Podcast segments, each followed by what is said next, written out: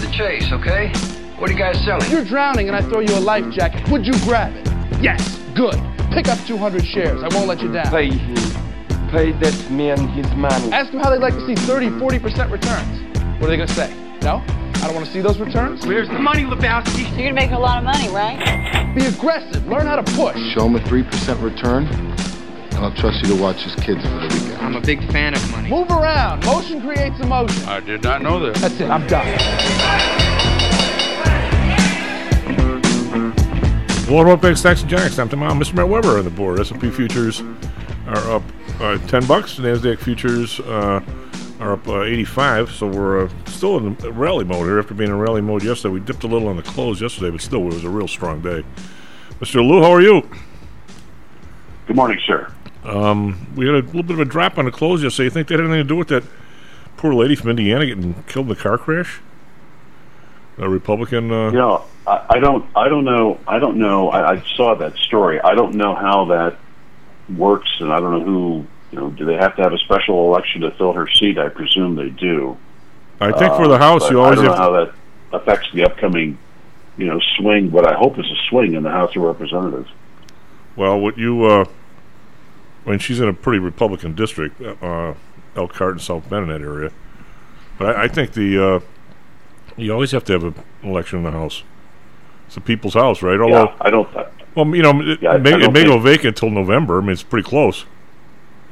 Yeah, I don't. I don't think they can. Uh, they can appoint somebody to to fill it. It's not like a Senate seat. So, um, yeah. So they're going to be down. The Republicans will be down one vote in the uh, in the House. Her her district included South Bend. Yeah. Well, that's not that's not a conservative area. That's where that idiot Secretary of Transportation came from, It's- isn't it? It's that whole uh, that whole area, uh, Elkhart County, and uh, well, South Okay. Bend is St. Joseph County. That whole that whole area up there. She was uh, pretty high up the scale. I mean, she was on the Ways and Means Committee, and she was on something else. She was a, she was Well, she was a she, she got a she got a shout out I saw on Twitter from uh, Melania Trump. So she was doing some she was doing some fairly high end work with uh, foster children too. well, she actually got a pretty big shout out from your uh, the guy you don't like, the trans- transportation secretary. I guess they worked No. together when he was mayor Well, there. He's a he's a twit, but but it was nice of him. Good good for him. For Well, I'm sure he had to. I'm I mean, sure he had, he had to work that- with her. That's tragic. It, that's tragic. It killed her. Uh, it killed her campaign manager and somebody else in the car, and they killed somebody in the other car. Right? Well, they didn't. The other guy killed them. He went across the road, evidently. Oh, is that what it was? Yeah. Okay. Okay. Oh, that, that's, Well, that's what I heard on the radio. Terrible. Oh, I, yeah. I, I'm sorry to hear that. I I wanted to lead briefly, given our our sports, you know, requirement, uh, with a quick discussion about Deshaun Watson and how that case is playing out, because it leads to a broader issue that. Uh, you know, you and I have talked about before. Well, we got to do that. show. We got to do that. We got to do about the lawsuit with the gol- golfers, and we have to Yeah, that, that matched up. That matched up two of your favorite things: sports and antitrust. Yeah, and then uh, we talk a little bit about uh, Vin Scully. Just remember, losing feels worse than winning feels good. I like that. I, I absolutely, I absolutely agree with that. I do too. I absolutely agree with that sentiment. Anyway, the Watson case takes another interesting turn because the the judge that they used as an arbitrator, uh, as far as I can tell, did what she was supposed to do. She took the briefs of the two parties. She made a finding that this guy was uh, predatory and had engaged in conduct that violated the NFL's uh, domestic violence uh, policy and, and in terms of conduct. And she did also find that there was no force involved, that, that it wasn't a force issue.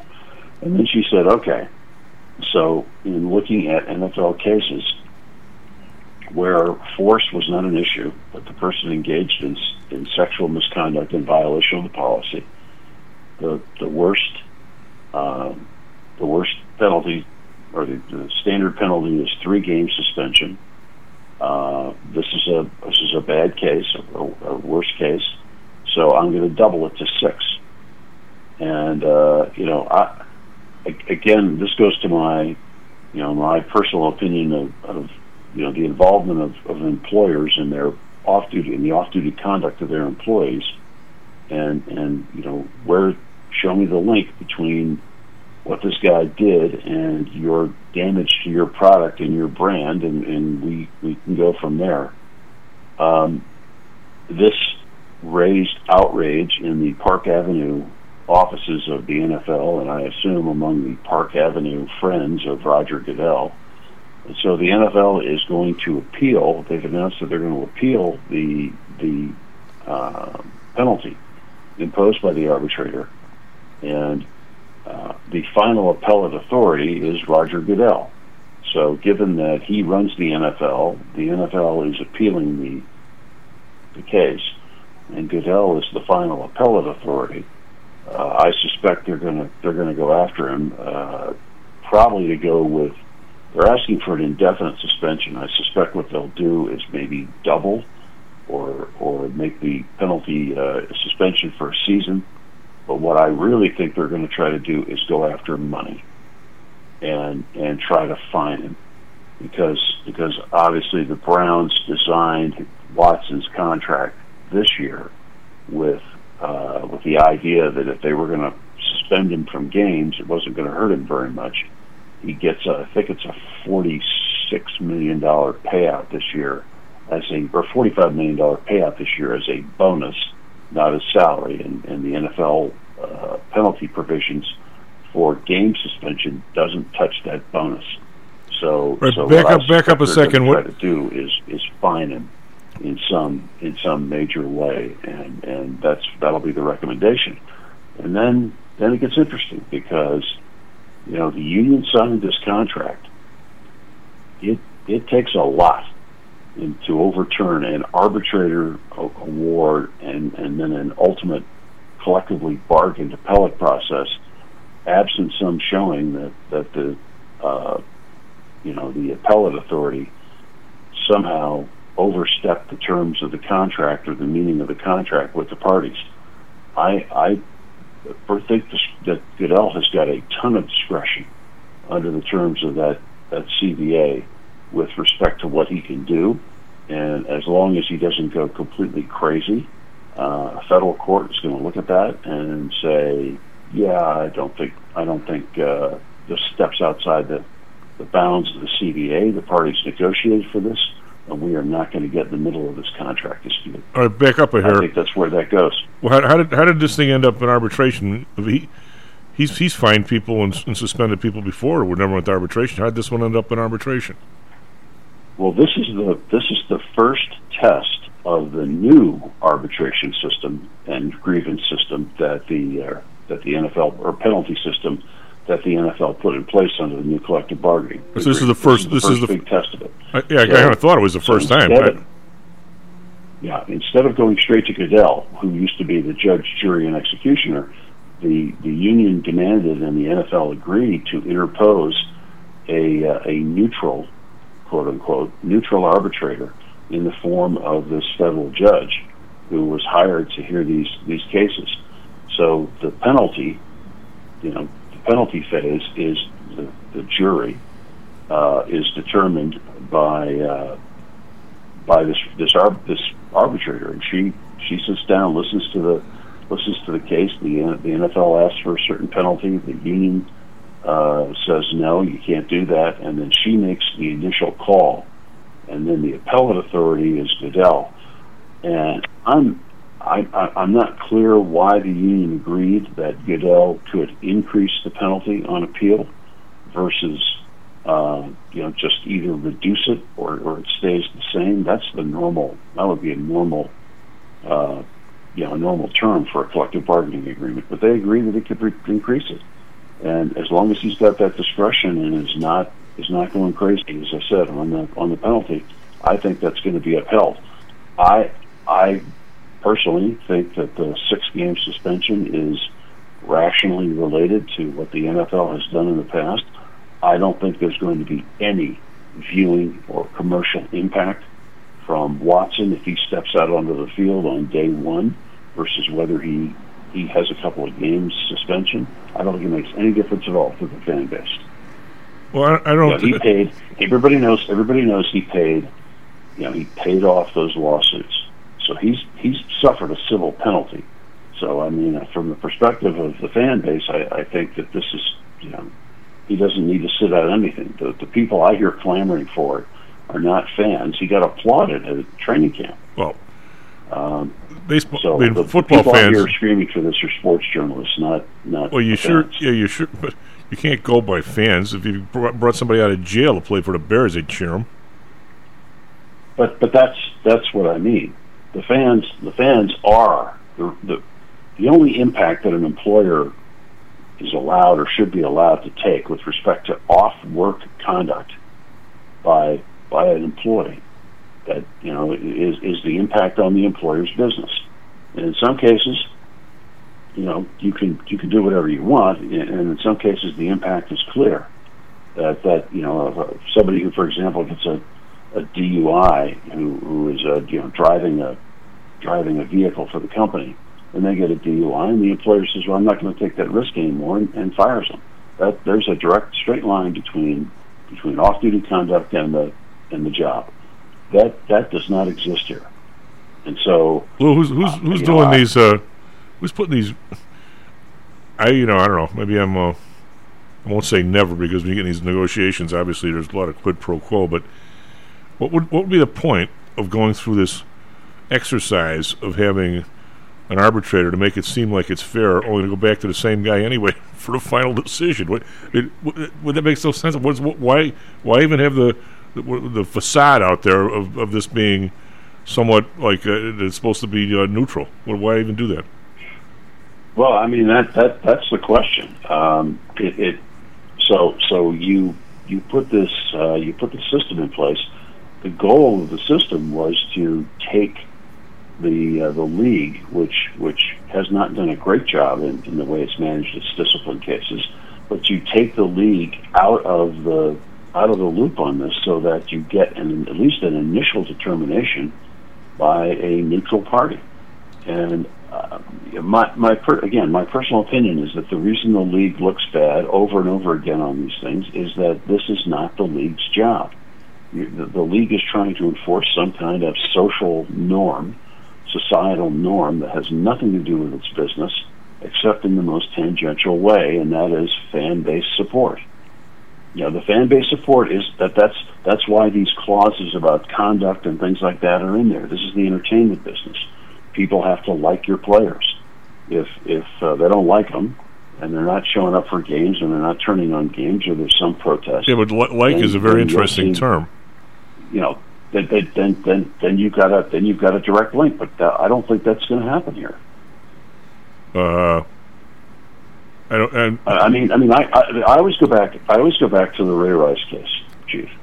You know that that was that was as bad uh, a, a fact pattern as as you can imagine. You know, him literally punching his fiancee in an elevator, her head bouncing off the wall as she goes unconscious, and then him dragging her out of the elevator by her feet. You know, on the security cam.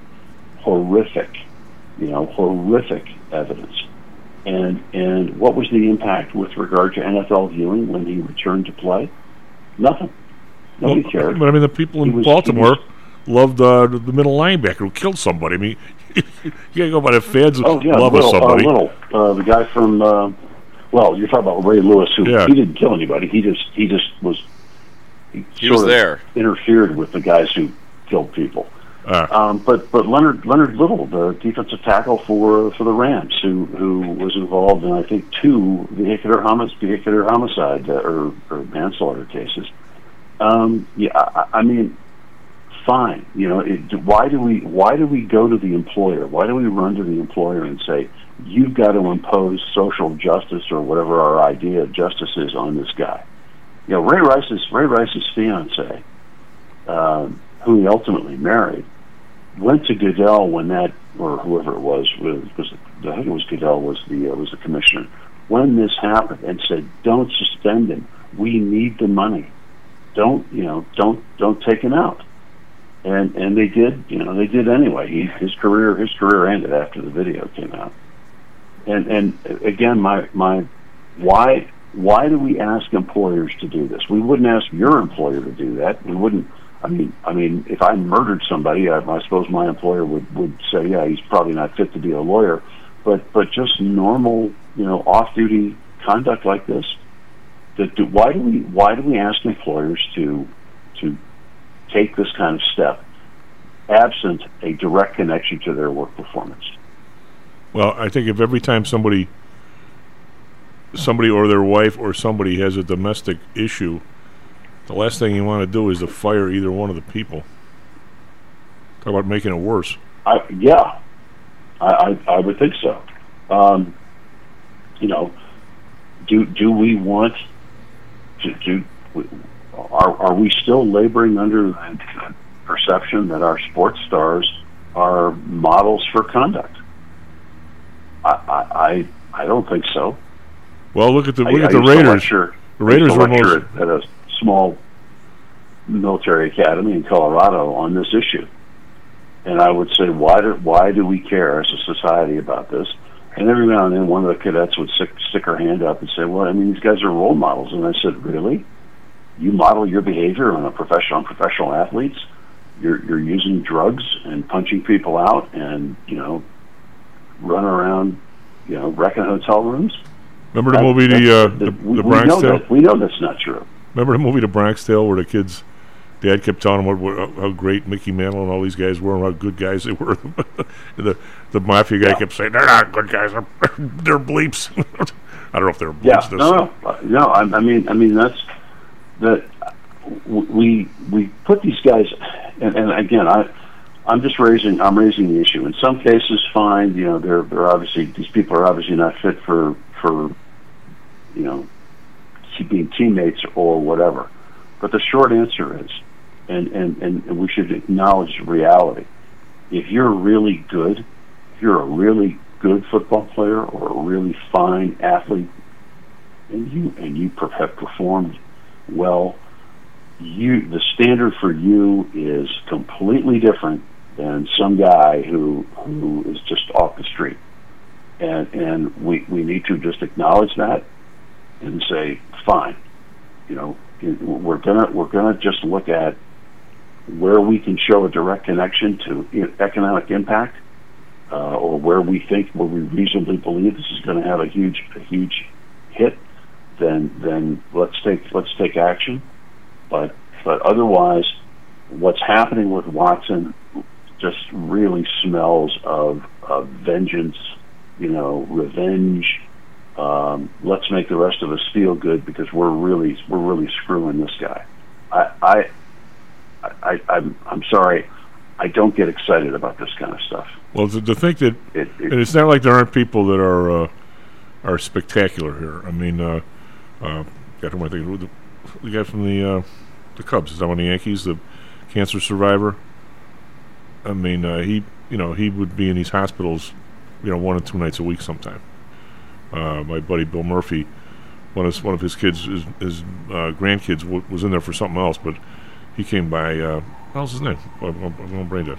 Uh, Cub first baseman, Eddie. Uh, I don't know. Well, I'll think of his name. But the uh, You're talking about Rizzo? yeah, he's a cancer survivor, and he he spent uh, one or two nights a week in hospitals, look, well, visiting kids. He's a terrific guy. But I mean, I, I think that's, but uh, you know, the in, in football though, especially with all this stuff coming down, I don't know that the average person there is somebody you want to hang out with. I mean, it, and the pampering and the, and the difference in salary and the difference in lifestyle. I mean, I don't know how, what the connection is there with a regular person. What this guy, uh, this guy that the uh, San Diego just grabbed, he turned down a four hundred sixty million dollar deal at age twenty three.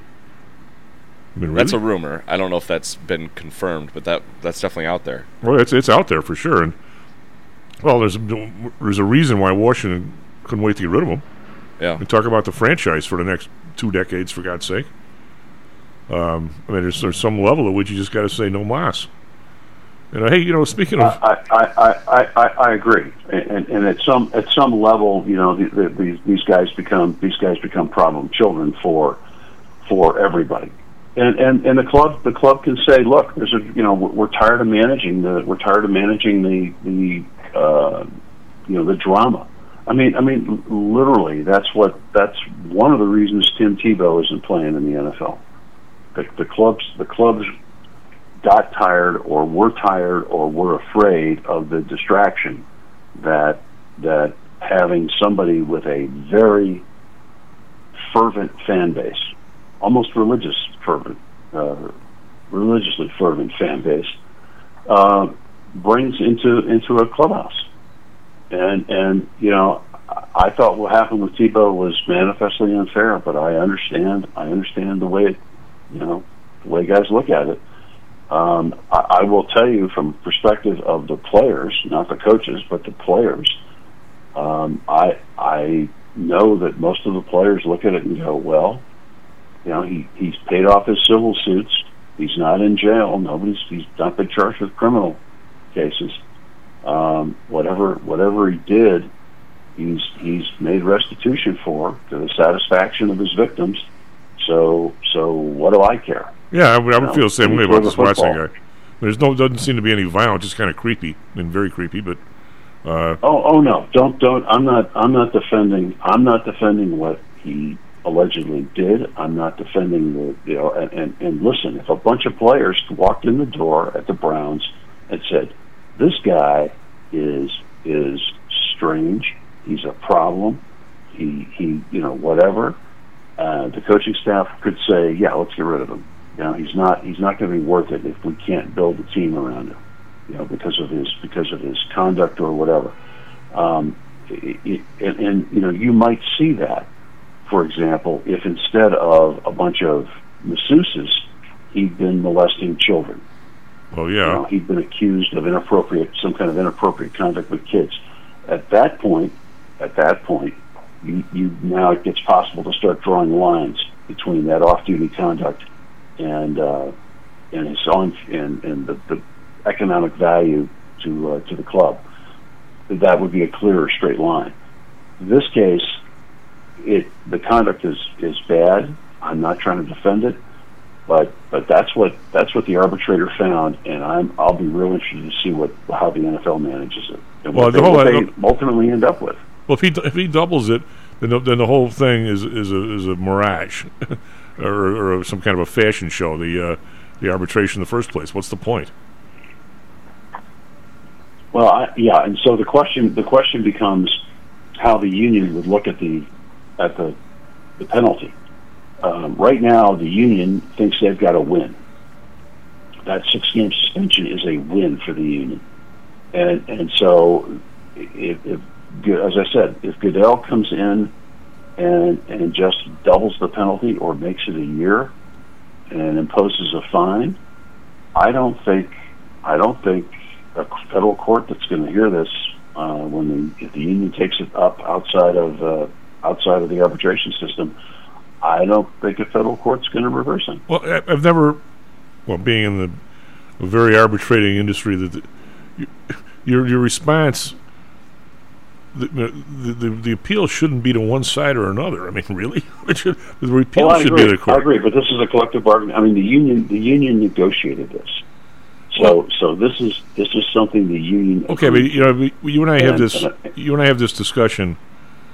Uh, we don't want to relive it this morning because we have other stuff to talk about. But we have this discussion kind of all the time. It's probably the one thing that you and I, I would say, vehemently disagree on. Uh, and that when you're talking about a union bargaining with essentially a monopoly, the the con- the contracts, even though they are collective bargaining agreements, turn out to be very one-sided. You you can't. It's not it's not a you know it's not an apples and oranges game. A uh, The contract, Major League Baseball Players Association and the National Basketball Players Association would beg to disagree. well, I, no, Those no, they wouldn't. aren't one-sided. Well, sure they are.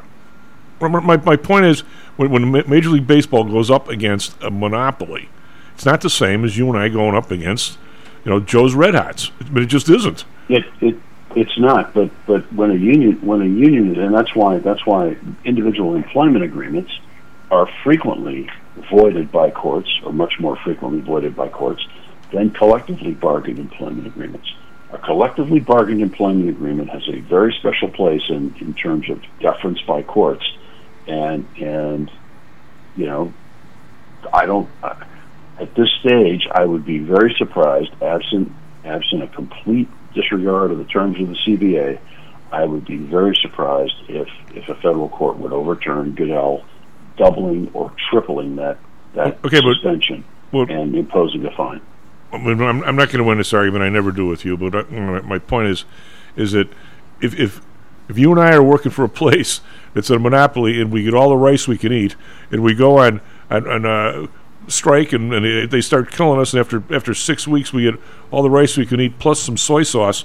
I guess it's a fair agreement because it's an agreement, but it's it, it's not what we're coming. I'm saying, you, no nobody would have had if if you would have felt you started with this guy being the entire arbiter of discipline. Okay, so now, but they now they have a. They said, look, that's that's it looks awful. It is awful. We don't want that. Let's bargain for having an arbitrator. Okay, but if you don't like what the arbitrator says, by the way, you can go back to being the total arbiter of discipline. That would not happen in the real world. I mean, in a, in a non-monopoly situation. I don't think Um, the courts would be the. I'm surprised. I'm surprised. I'm a little surprised at the term, but you know, the short answer is the NFL's the employer and giving these guys millions of bucks, and and the NFL is going to reserve, and it's not unreasonable. I just am surprised the union couldn't couldn't dig it out a little bit more. But the NFL is going to reserve the right to make these kinds of calls for itself because these people work for the NFL. But it's the the whole concept of the NFL and the Major League Baseball. You, you know, I love baseball. I like watching football, but it, it's not. It is not the same. Uh, Lou. it, it just isn't. I mean, uh, I mean, you, you talk about the Tim Tebow situation. If there were two leagues or three leagues, the other league might say, "Hey, if this guy's going to bring a bunch of people out to watch practice, I'm all for it." Not that he's a distraction for Tebow, right? I mean, S&P Futures up six and the NSA Futures up thirty. Talk a little bit about Vin Scully. When we come back, Lou, I want you to talk about this uh, the Chinese war thing we talked about yesterday. If you if you listened in at all, uh, we'll be right back. Stocks and Jocks. How much confidence do you have that your investments will make you wealthy? Do you truly know the odds? Welcome to Luckbox, the control freak's guide to life, money, and probability. Luckbox shows you how to gauge the likelihood of success before you commit to an investment or any other decision. And Luckbox is free for one year at luckboxmagazine.com/jocks. Each new issue dives deep into the current investing climate, separates the signal from the noise with relevant trade ideas, and equips you with cutting-edge tactics you don't already know. Luckbox is the essential magazine for proactive investors who are hell bent on pursuing life, luxury, and happiness through sports, fitness, travel, food, spirits, music, and a whole lot more. Smart investors don't bet on possibilities, they play the probabilities. Luckbox is $7.99 on newsstands, but you can subscribe for 10 free digital issues at luckboxmagazine.com slash jocks. Don't rely on luck. Get Luckbox at luckboxmagazine.com slash jocks. Is your business being challenged by the complexities surrounding healthcare reform or other matters related to human resources management? If so, then Cognos HR can help. A longtime friend and contributor to the Stocks and Jocks radio program, Cognos HR provides its clients with a perfect blend of strategic consulting and day to day HR management to drive overall improvement in business performance. Companies that join the Cognos HR family are better able to manage healthcare costs, enhance benefit offerings, and improve employee satisfaction by leveraging our access to Fortune 500 benefits. Our innovative onboarding and payroll technology, along with our constant attention to detail, enables us to provide the highest level of quality service to our clients. Now, your time and energy can be focused on generating business and increasing your bottom line. We'll take care of the rest. For more information, call us at 630 401 8810 or search us on the web at cognoshr.com. Cognos HR, Innovation in Human Resources, licensed in Illinois and Arizona. Hello, this is Tom Howell, the Chief. Confused about investing these days? I suspect you are not alone. Investing was never easy, although at times it may have seemed so. I think one reason behind the current concern, although maybe not explained as such, is how the fluctuation in the American dollar and the associated politics is affecting your investments and your wealth. It may not be enough to make some money in your investments. You may need now to make enough to exceed the amount that your leadership is depreciating the value of the dollars you've worked your whole life to accumulate. That same leadership has seen fit to maneuver risk free interest rates to near zero. Providing positive risk averse returns in a zero interest and declining real wealth environment is by far the toughest assignment I've ever had in my years as a money manager. I'm sure that a lot of you have heard that one way to possibly deal with this problem is to invest in so called hard currencies like silver and gold. The idea being that they will retain their relative value in the face of devaluation of paper currencies like the dollar. To be honest, I have never been a gold bug. I've always had faith that having enough dollars and a good investment strategy was good enough. Now I'm not so sure. But I do know that if I did invest in gold or silver, I'd want to do it in the same manner as we do with PTI for investments in the market, with defined risk. If you feel the need to invest in gold or silver, we can do it using the same strategies that we use for our protected index program. No matter what you invest in, we feel that you need to know and control your risk. Find us at ptisecurities.com. That's ptisecurities.com. Stocks, jocks, Stocks and jocks. stocks and jocks. You are out of control. Here, right now, right here, right now, right now.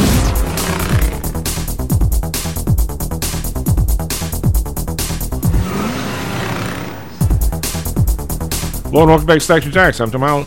Uh, S&P Futures up. Uh, he's Mr. Weber on the board. S&P Futures up seven and a quarter, and NASDAQ Futures up 37. This is after um, pretty huge up day yesterday. Even though we ducked on the close a little bit, uh, from up 70 to up 60 in the SPOO, so not much of a duck, but it was 10 points real fast. Uh, over in Europe, we've got the uh, DAX up 148, one percent. FTSE up 22.3 percent. CAC around up 61.9, which is kind of bizarre as the European markets. Uh, they claim they're muted, but they're not really muted. Bank of England imposes biggest rate hike in 27 years, a whole half a percent, and they said they're looking for an, ex- an extended recession. Unlike our guys, who are in denial. Denial. Uh, over in Asia, we got the Nikkei up 190.7 percent, Shanghai up 25.8, Hang Seng up 406. Uh, that's two percent, back over 20,000, 20,174. But they were down huge, I believe, on Monday. So I think Hang Seng is still down for the week. Uh, Nikkei is probably up. Uh, in the U.S. yesterday, we had Dow was up 413, S&P up 63, huge day. Nasdaq up 319. Uh, bonds. This is the this is the bizarre part. These things are still way under three percent, 2.72. That's uh, minus two ticks this morning. Bund minus two ticks as well, uh, 0.83. Uh, Japan uh, minus point uh, minus one tick to 0.17, which is the lowest we've seen in a while. So despite these guys raising these rates, they're doing something else to pour money into the system. It's wondering how they're doing it, but they are. Oil up 17 cents, 90.83, way under 100. Uh, Brent uh, down 26 cents, 96.52. Natural gas up 7, 8.33. RBOB down a penny, or down at 290. So we should be paying somewhere in the 380 range here, and, and we're not, uh, obviously. Gold up 21 bucks, 17.98, a big move in gold.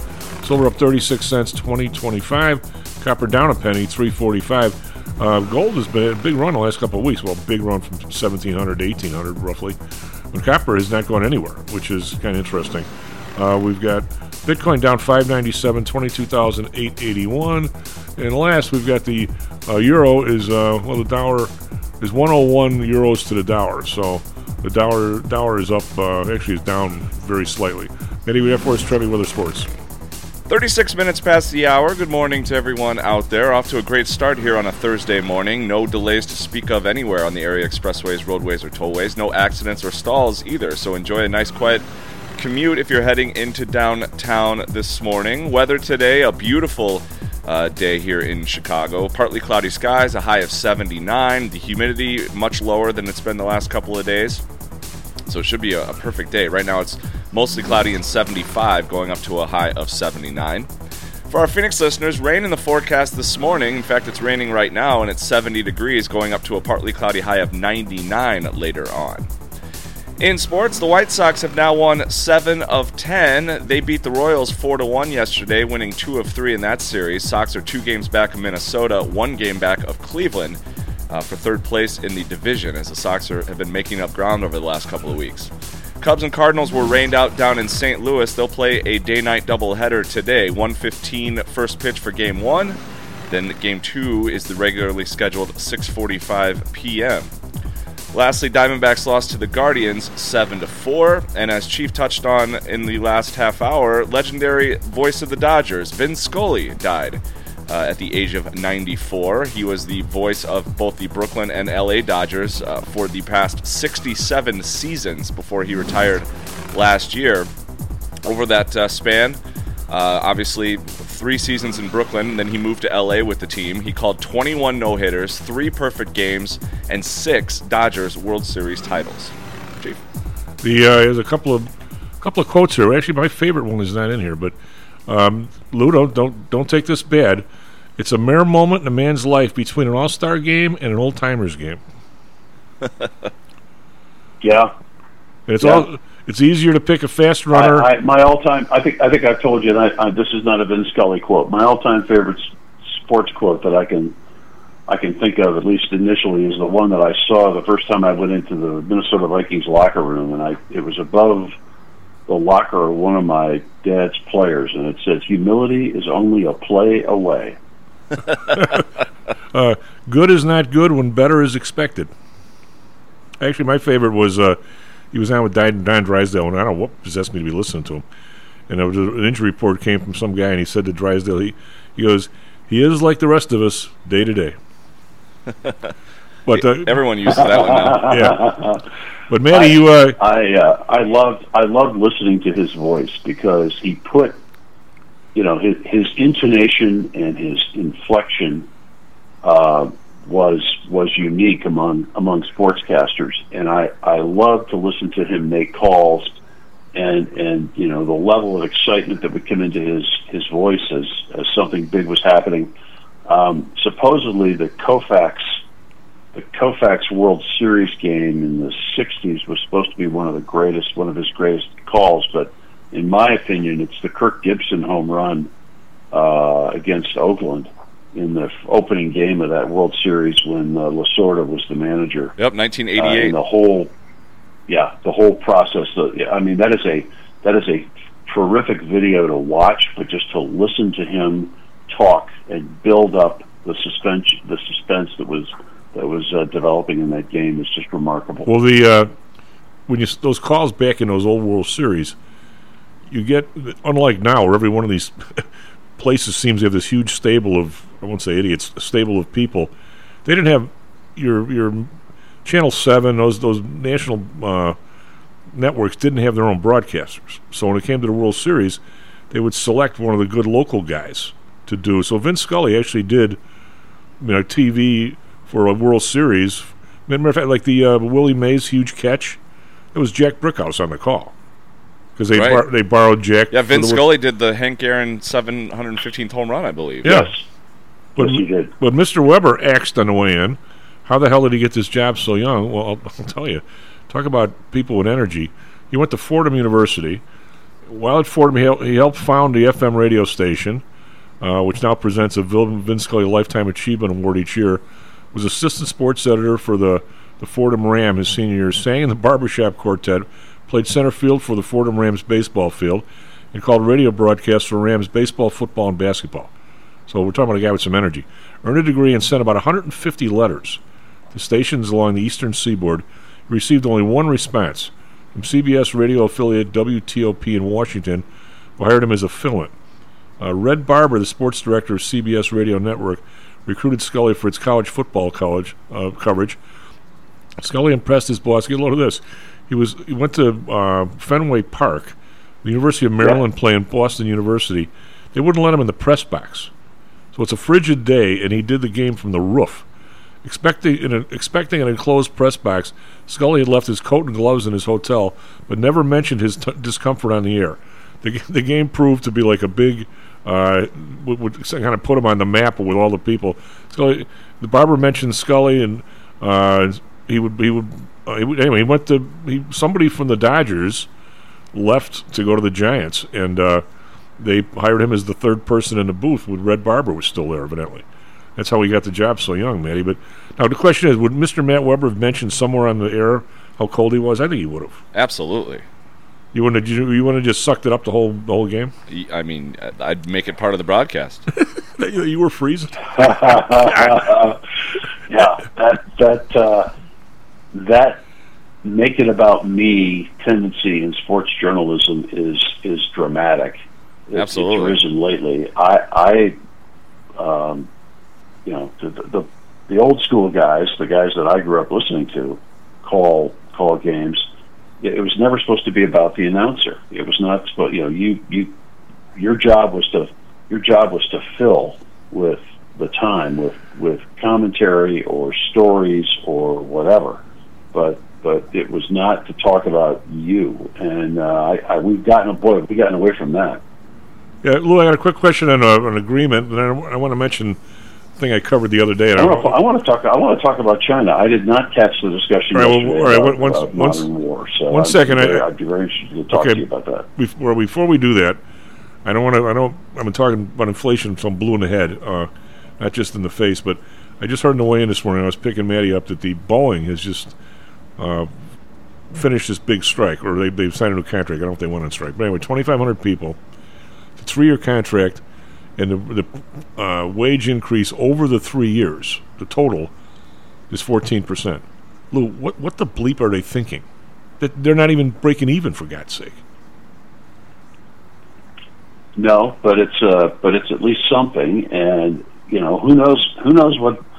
So so the Boeing union Boeing unions are fairly sophisticated. I suspect the company put the books out in front of the union and said, "Here's our projections. Here's where we can we can give you money. Here's where we can't." And and oh by the way, there's a recession coming, and you guys, you know, a bunch of you guys could be could be laid off. So we think, you know, here's what we're looking at in terms of our projected financials. Uh, here's what we can afford, and they they came to an agreement. That that that's typically the way these kinds of things work when you've got you've got these kinds of, of you know arrangements working, and it's only a three year deal. But don't but don't you, So- can't you get an so attorney over the age of forty that knows what an escalation clause is? How do you not have an escalation clause with these buffoons in Washington running this inflation at ten and twelve percent? Uh, they they apparently the union was willing to trade off something else for an escalator for an escalator. I, You know, I, I it's just all, it's all trade offs. You you uh, my guess would be that the benefits package might might more than make up for inflation, or they may have bolstered the benefits package in exchange for a fixed a fixed income um, system. okay, I, I'm with you on there, that. there are ways to there are ways to adjust this so that the overall value of the package is is more or will will equal the the inflation rise. This, by the way, was one of the toughest things to try to explain to NFL players when you when you talk to them about a collective bargaining agreement and and try to explain to them, look, your paycheck is actually not going to get that much bigger, but we have you know the the league has agreed to contribute you know four billion dollars over over the next the length of this contract, this six year contract. They're going to pump four billion dollars into uh, your pension, so that if you if you last more than a year or two in the league, you will you'll have a much better pension starting at age forty or age forty five. And uh, you try to explain it to play, the players, and they just they go, "No, man, I, I don't care. I want the money now." I, I, would, I would agree with that. But I guess when but the part that I've got cars to buy. Yeah, well, the, the part that frosts me is you and I can sit there. I'm on one side and, and the on the other, and we can we can both opine on what our opinion might be on where the inflation is going to be for three years, and we might say this will cover it, or this will cover it, or this won't cover it, or we can argue back and forth. The fact is, neither one of us know. It's out of our hands. That's that's the point. It's a, the Fed is going to determine this, even though they claim they aren't. What what if it's twenty percent? Why why why would anybody take a chance on that? I mean, or even if you said if, if it's over, if it's over, we might say it's going to be five percent or six percent. Why not have something in there? Well, guess what? If it if it reaches ten, everybody gets a two percent raise, something like that. You would think. Uh, I, I agree that that maybe, and I'm I'm guessing that was certainly raised by the union, but the company, the company, and I don't know. The company came back and said, "Look, here are the books. Here's what we we expect to happen, and uh, you know, here's here's where we can make our our play, and uh, we can't we can't afford if it if, if you you know how this works, chief. Labor costs are the are the most um, or are the easiest things to to deal with in terms of of economic performance by a com- by a company. Uh, the, the the company may have gone to the union and said, "Look, in exchange for this 14 percent cap on uh, on wage wage rates, we're not going to lay anybody off. I'm. If I'll start bet. losing business." I'll bet you uh, an adult beverage or whatever you want, Lou. That in the next three years, Boeing raises the price of the planes more than fourteen percent. Probably probably true based on what we're seeing. Yeah. Oh, hey. Uh, Boeing Boeing Boeing Boeing's you know Boeing's military contracts have got some trouble. They they supposedly are starting to dig their way out of it, but they they have not they have not done a great job with their airplanes. well, they're still screwing around with the tanker thing, aren't they? Yeah, yeah, so that's the one I'm thinking of. So, so talk. Uh, let's let's break some China. Yeah, What, the, uh, what, what well, was the issue that came up Well, I, I was didn't uh, I was sent a part uh, the show. I was sent a, uh, a, a missive, one of our conservative uh, listeners and correspondents, uh, regarding some some guy writes this thing for the New York Post, which, as I went through all the headlines in there, I'm going, what the hell kind of paper is this? But anyway, but the guy was, of course, you know, ragging huge on Biden and Obama and these guys. Uh, it's all it's all for all the Democrats, but basically, he, he reputed himself to be somebody who uh, is from the military and is or from somewhere and has, has repeatedly done war games based on the, Taiwanese situation, not not a world war where where China's trying to kill everybody here and us kill everybody there, but basically a regional conflict uh, in that area. And he says every single time he did it, no matter what he, how he managed to change the, the rules and the odds, China always wins. Yep. And, that's uh, been that's been true. That's been true for at least twenty years. And he's convinced that they, they have the ability to knock out enough satellites uh, to basically make us blind and deaf in that area of the world, uh, and they will they have enough to, to basically take essentially what the Japanese maybe could have done if they were if they were if they weren't stupid enough to have a sneak attack at Pearl Harbor. Essentially the same playbook, where they would we'd get so tired of it over there we'd say the hell with it, keep the place. Uh, that, you know, we'd lose a few aircraft carriers out of the gate, a few cruisers, and all of a sudden we we wouldn't really want to just start bombing Beijing because they're not going to bomb us. And all of a sudden, in, in four months, it's a major pain in the ass for us, and we just say to hell with it. I mean, that's basically. But the communication, the ability to communicate over there would have to be dramatic, and we would. He thinks they could knock that out of us. Is that? You think they could? I I think they could raise, given so, so here's the issue. You've got a force on the U.S. side that is not local, that is sea based, and and we have to move enough assets in close enough to be able to to counter a force that is land based and close. And the short answer is they can throw a lot of airplanes and a lot of missiles at us. They can basically because of because of their ability to overwhelm our sea-based defenses, they can deny access to a significant portion of the ocean over there, including the area around Taiwan, if they want to do it, if they want to expend that kind of effort. If we go in there, we simply will not have the numbers to to deal with them. I mean, I mean, let let's. Th- This got gamed out. As I said, this has been this case for 20 years. This got gamed out 20 years ago, when when we said, okay, let's take our let's take our top of the line fighters that we've got forward deployed at Kadena in Okinawa, uh, and this is this was after Clark, of course, was was closed.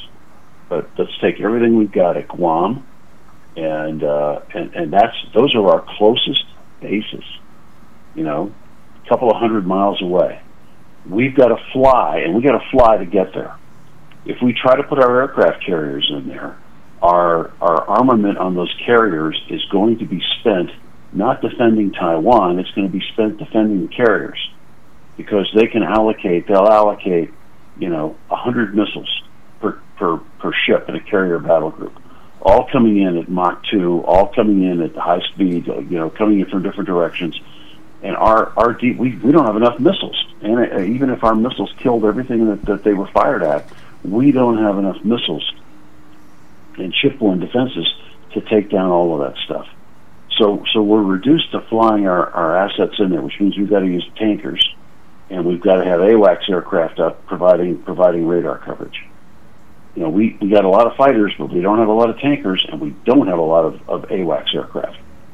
And so now we're, we're faced with the prospect of refueling fighters that might be able to stay in the air for, I don't know, you know, 30 minutes, 40 minutes over the target, but then have to go back and hit a tanker again before they can they can come back in.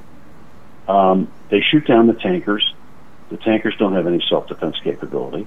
They can drive the tankers far enough out of the of the area so that the fuel that they give doesn't doesn't really make that much of a difference for the airplanes coming in. Our fighters that are coming. I, I mean, the the, the, the, the nu- it's a numbers game. We we come in we come in with F twenty twos. You know, they're they're basically invisible, and F thirty fives they're basically invisible, but they carry only four to six missiles each in their internal bays. If you hang missiles on their wings, they suddenly become visible to radar, and now they're not stealth anymore, and they lose their advantage. So, so we, we come in with four to six missiles in the in the bay, so they're stealth in there. The minute they fire the missiles, they become they become exposed, although not for very long. The the average MiG the MiG was 35 or the Chinese derivative of the of the the um, Sukhoi uh, not the MiG 35 the Sukhoi 35 the Su 35s and Su 37s that, that come off, they carry an average of 12 missiles or 16 missiles in their external pods. And there's, and there's hundreds of them. Not, and add on top of that, within that envelope, you've got some very effective shipborne SAMs. Now, the systems don't always work the way they're supposed to, and if the Chinese haven't done the maintenance on them, like the Russians have demonstrated, then they're not going to work very well but but we are not going to be able to charge into a situation like that with conventional weapons and expect to be able to, to hold the airspace and the battle space over Taiwan. The best the best scenario that I've read on this whole situation is that we arm Taiwan to the hilt with defensive systems, precision guided systems, that will make any Chinese attempt to to occupy the island or take over the island very expensive. Yeah, but how the hell are we going to do that? And, and, yeah, well, well, we we give them we give them you know surface to air and surface to surface missile systems and anti ship systems that will effectively shut down the strait, notwithstanding whatever China wants to throw at, at Taiwan you know, Taiwan's airfields are not going to last more than, than 30 minutes. Our, our airfields at Kadena, if the Chinese decide that they want to deny that, are not going to last more than 30 minutes. They'll crater those runways. Um, we, we have to we have to be prepared to, to understand that, that they have, because of the proximity of their landmass, they have the ability to throw a lot more resources at this a lot more cheaply than we do. And so the goal now is to make it's called the it's called the porcupine or hedgehog defense, where where you make you make uh, Taiwan a very painful target. You might be able to prevail, but you make it a very painful target, much like what we're doing with Ukraine. Lou, you and I have uh, And, and have talked a bunch of times on this, and even on the show for a while. And uh, I don't understand how it seems to me is the the the potential of the world problems gets more disparate. I mean, we might might have to do two th- things at two different directions, or at least if we don't have the capability of not, it seems like people are getting pretty damn aggressive. Why have we gone from 16 carriers to 10? Why? Why have we? We're, we're new carriers like six years to build, and we need probably seven of them, not one. I mean, what? Why do we keep? Uh, why do we keep going in this direction? Less and less and less. Well, I mean, part of it, part of it is our national defense strategy. So, the, in the Obama administration, we aban- we abandoned a long-standing defense posture that we had adopted for since the end of the Second World War, which was we needed to be able to fight a two-front battle, two major wars against against peer enemies, and that was a fight in the Pacific and a fight in Europe. And we we armed for that. Um, we're, we're not from a from an expense perspective. We are not willing to pay the, the cost to maintain that that amount or that, that capability. We are we for years after the fall of the Soviet Union, we had this we had this belief that if we could just integrate China and Russia into world economies, we would we, we would greatly reduce their belligerence and territorial ambitions, uh, and you know instead we enabled them, or or, or the, the countries took advantage of that status to to maintain their you know their their imperial ambitions. Um, and, and so you know we, we and, and we expended we expended what seventy percent of our military budget effort on the global war on terror because that had resulted in an attack on the homeland, and and the political leadership was absolutely convinced that the only way you know the only way to uh, you know maintain any kind of credible status as a as a political power was to make sure something like that didn't happen again.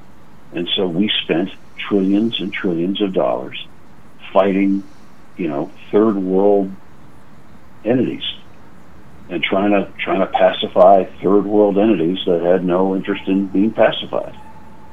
And and that's that's how that's where we frittered away our defense capability. Which we sure did. it- I mean, I, I remember smart? reading this thing What, once. Was it smart? I don't know. Well, I mean- know. I mean, we didn't get attacked again, but you know, it cost a lot. Yeah, well, I don't know it that you could have can. been done probably a lot more cheaply. I'm not so sure that uh, there's a quid pro quo in it. But I, I was reading this thing about aircraft carriers years ago and how if you want four of them available at any given time, you need 16. If you're going to put people out for six month deployments, which is six months is a long time. As soon as you cut back to 12 or 10, now you're talking about two or three available and eight, eight and 10 month deployments, which nobody wants to do. I, I don't see how you do that to people. I mean, you know, it's, it's like when, when people say you need to hire more cops. Well, if you, if you want to if you have one, want to have one more cop on the beat in Oak Lawn, right? What do you have to do? Hire four people? I mean, it's I mean, people. I mean, people don't get the math. I mean, the math is pretty simple, but it's right in front of your face, right? Yeah, yeah. I, I mean, I, I'm I'm I'm with you. It this is this is the this is the issue of this is the issue we a couple of my friends who are analysts talked about when when we were saying you know we need to step up and be prepared to go toe to toe with with Russia and Ukraine and and and they just said look the numbers given our force posture in Europe right now and the force posture of the rest of Europe the numbers don't work we can't put enough airplanes over the battlefield Are we ever going to get a, a, full accounting of how much we pissed away in uh, Iraq and, and Afghanistan? For God's sake, it has to be how many trillion dollars? Oh, I'm I'm guessing it's probably north of ten or fifteen trillion dollars by now. No, I don't know if we'll ever see an, an accurate accounting because it would be it would be too painful for the American people.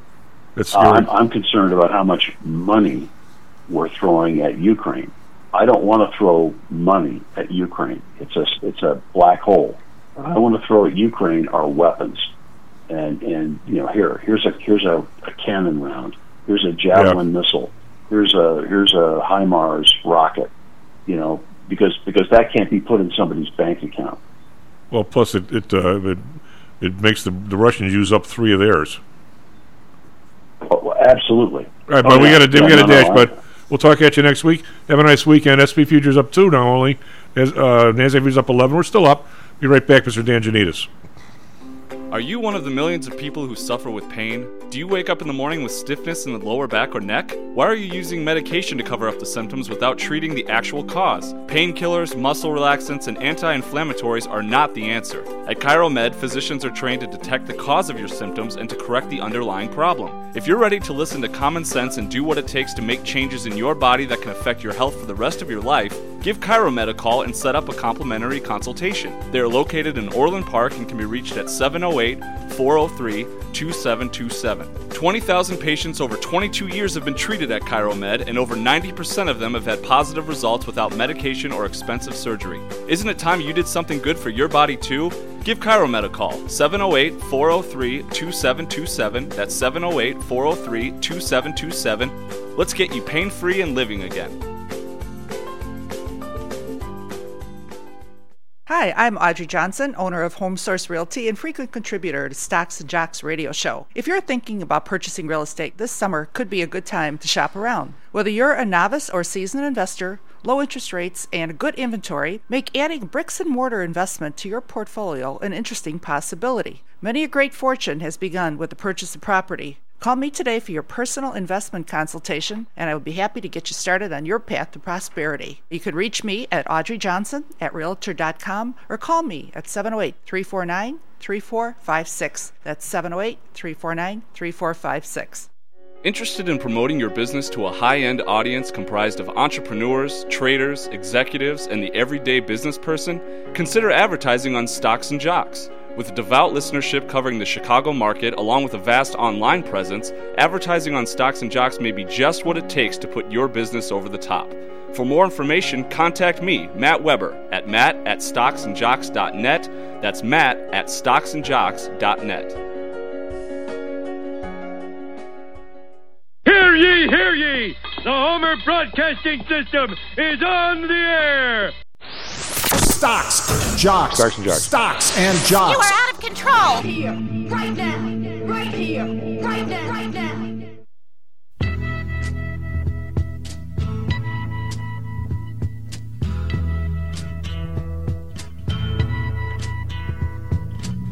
There's something happening here. Low North Bank Stocks and Jocks. I'm Tom Allen, Mr. Matt Weber on the board. S&P futures up 350. They're up well 10 when we came in. As that futures up 15. So we're still positive, but we're not uh, moving as uh, fast as we were. Mr. Dan, how are you? Mr. Dan Janitas from Kratos Capital. How are you? I'm doing great. How are you? I'm doing all right. Um, I'd be doing a lot better if you would have told me on the 14th of June, when the 10-year rates were 3.5, that a Federal Reserve that said is going to uh, uh, be fighting inflation and raising interest rates, that that number is down to 2.7, and it's totally rechanged the valuation of the market and everything else.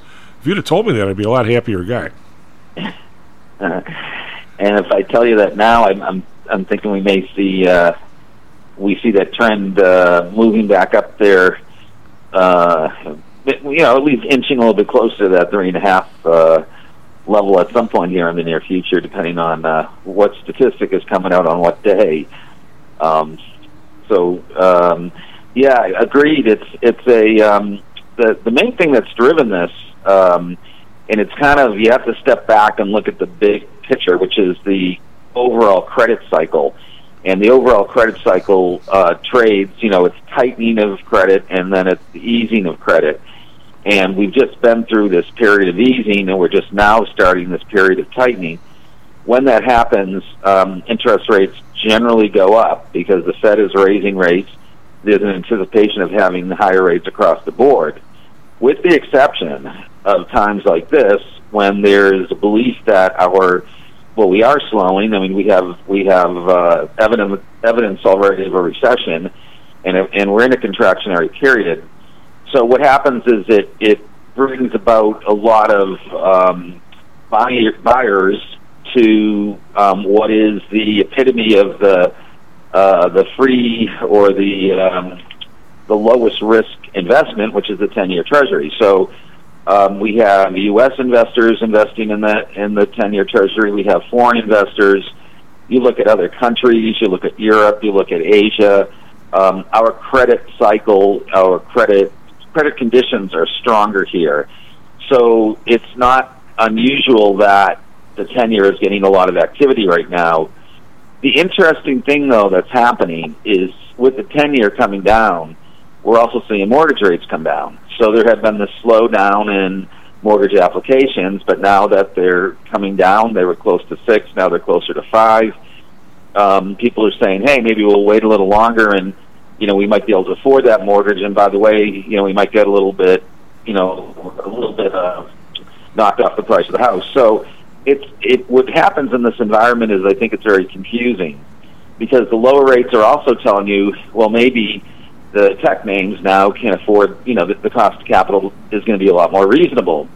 And then people go out and see, you know, I saw 369 at the gas station the other day for regular gas here, and you know, hey, that sounds a lot more affordable than five dollars. So it seems to the consumer and to the investor that we're in a period that's going to work itself out. It's just, you know, it's it's starting to happen.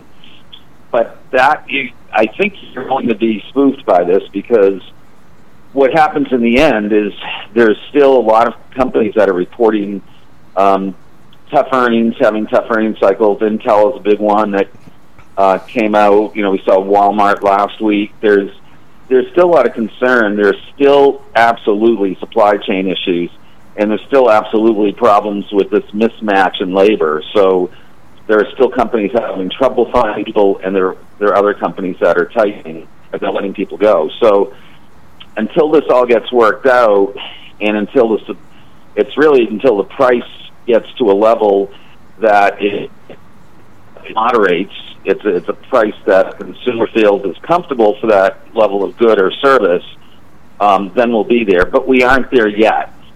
And so I would say that yeah, you can make some short-term money playing the volatility over time in the bond market because we're not used to this kind of volatility. We haven't seen this type of volatility um, in a long time, and it's more exaggerated in this environment than it has been in past environments because on a percentage basis, that was a pretty large drop from three and a half down to almost two and a half.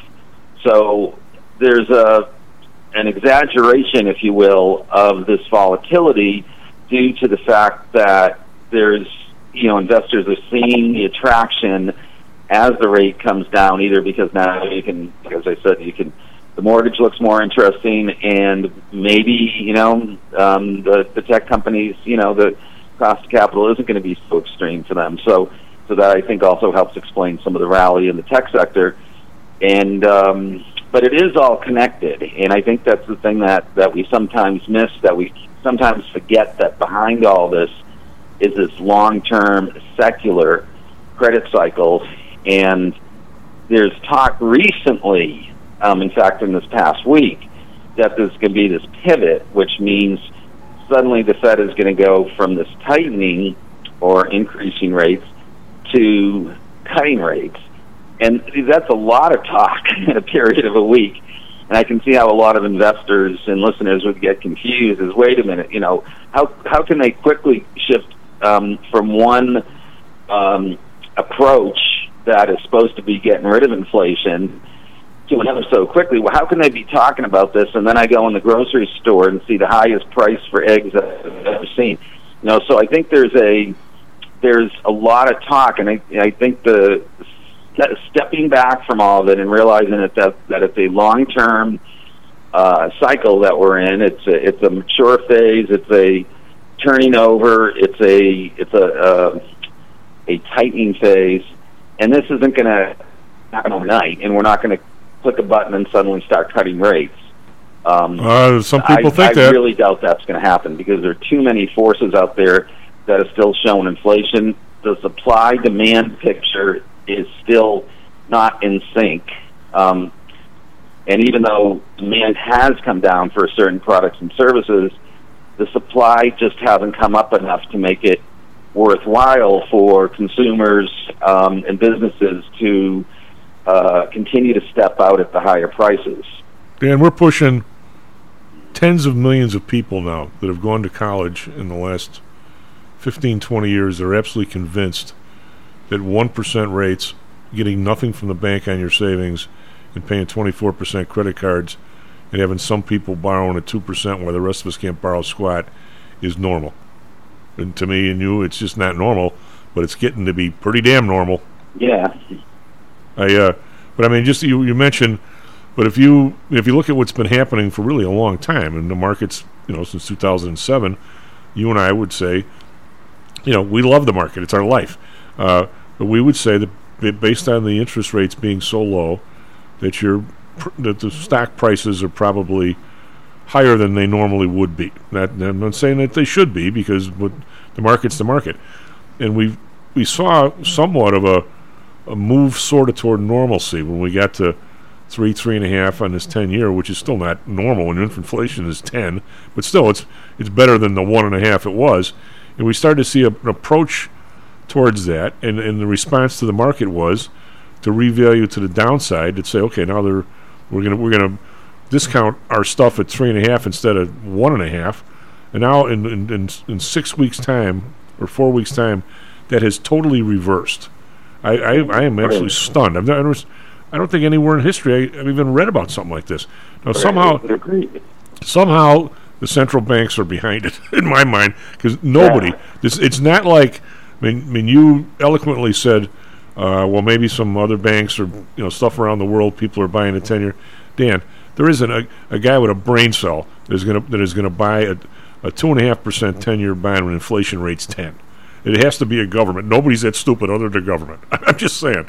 Unless you're an insurance company and you, you got to buy, you know, uh, treasuries or something. You know, I'm not accusing them of being stupid. It's in their charter. But you know what I'm saying. I mean, you and I, and pl- that, yeah, it's, but it's just governments and and insurance companies do have to, and there's you know asset liability matching. Um, there are um, there's a certain amount of that. But I do agree with you. It's it, it's not a good buy in here. I didn't think it was a good buy at three and a half. I like the shorter end of the curve still, and I have some company there um, because what I've noticed on the shorter end, especially in the corporate side, which is where we are, the higher quality corporate side, the higher quality, higher yielding names is what I'll refer to them as. Um, they've been um, eaten up pretty quickly. They've been picked over. Picked over, I think, is a better word. Pretty quickly, so that there's less and less, and fewer and fewer of these names because that's the that's the trade that makes the most sense right now. You're getting extra yield um, for less than a year. I mean, if if you look at just the one year T bill rate, the one year T bill rate is at um, three fourteen. So that's I mean that's a pretty good rate for a one year T bill. So I wouldn't necessarily be buying the ten year Treasury, but if I want a flight to quality, three three fourteen for a one year um, piece of you know virtually no risk paper is is pretty attractive. And the fact that we are seeing this widening of the the yield uh, curve inversion, in other words, the difference between the 314 on the on the one year and then you look at the 10 year at 273 that's 41 basis points and that const you know when you start getting up to 50 basis points that's that spread gets up to 50 basis points that's when in the past we've seen significant slowdowns after that level of inversion so so the short end is where um, the short end is, is impacted because that's the increasing short rates. But the short end is also where the smarter investors are going to go because you get the most bang for your buck. You have the least amount of interest rate risk. You have the least amount of credit risk. Um, you can manage your credit risk a lot easier, and you can still get a decent yield. Nowhere near where the inflation rate is today, but at some point, the you know I think the plan is that these two um, start coming closer together, you know, we start seeing inflation rate come down as the Fed continues to raise rates, and then there's going to be, I don't know if I want to call it a soft landing or a magic number or a certain place that it just we come back into um, more of an equilibrium. We are so far out of that equilibrium still. Um, they, you know, we see days um, where that equilibrium starts looking attractive or it starts saying, "Hey, yeah, things are moving in that direction," and then it gets and then it gets thrown out of whack again. It's we're going to see volatility, and if you are a short-term trader, you can play that volatility. All the more power to you. It's hard for for for us to do that um, because it's not because we're long-term investors.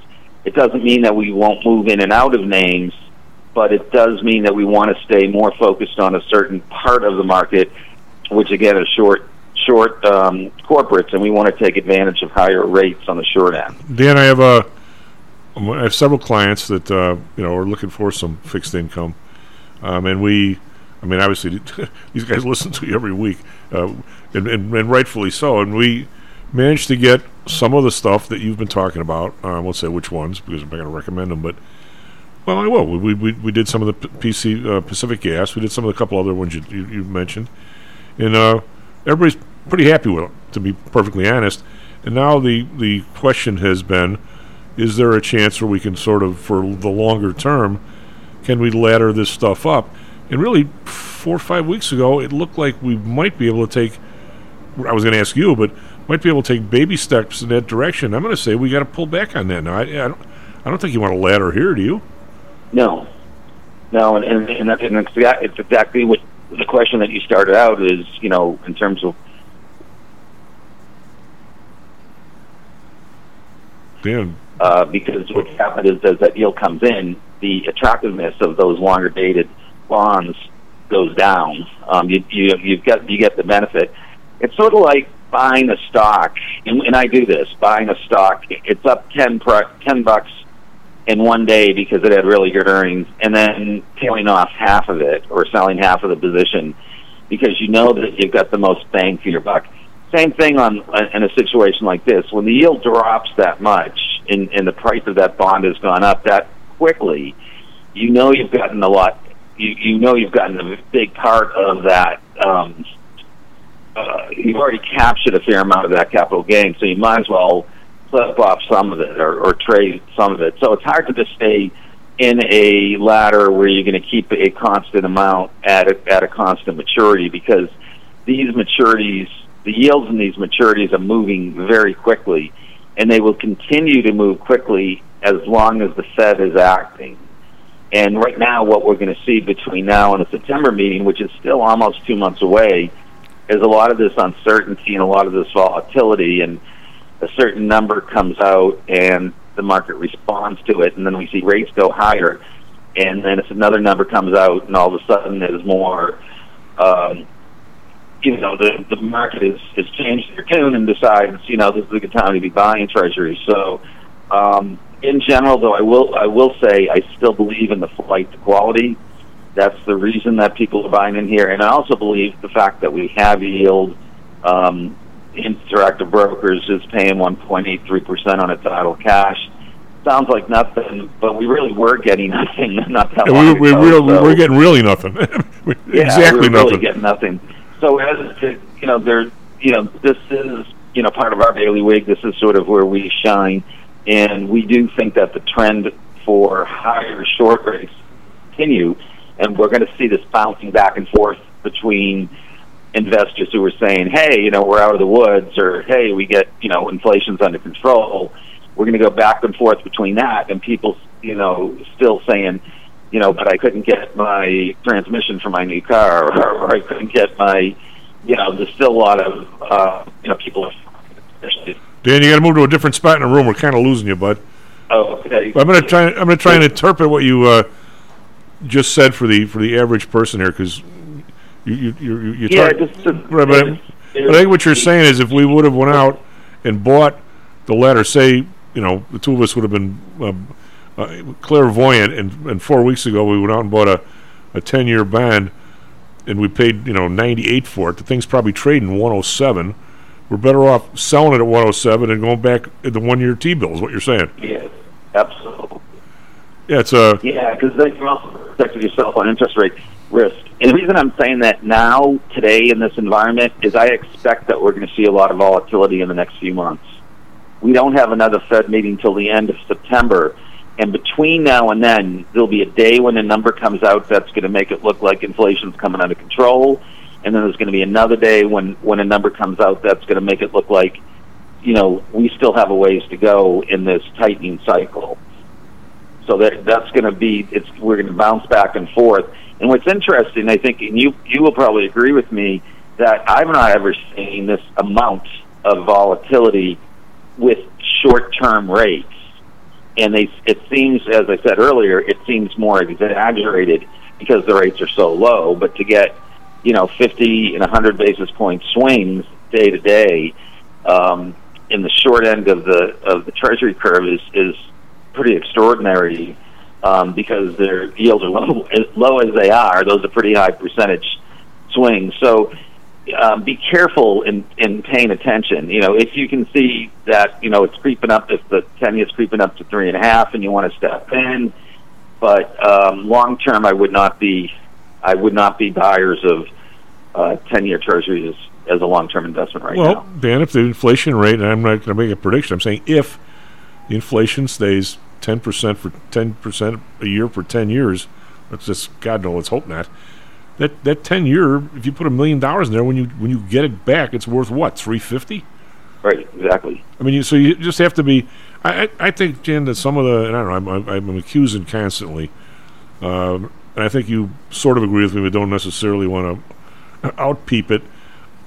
I, I've never, the, the whole mess here is that the market is not the market. The market has been driven by the Fed for so long that there isn't even a market. There's $9 trillion in it. And when you get somebody like Liesman or people on TV going, gee, look at the, this is what the, uh, the fact that we have a negatively sloping curve is telling us this. I don't think it's telling us anything, Dan, other than the, the Fed's buying the other guys today instead of these. I mean, eh, they're controlling the whole thing. I, I mean, I, somehow we've we got to get away from that. I don't know how we ever do. They're getting so used to being the place.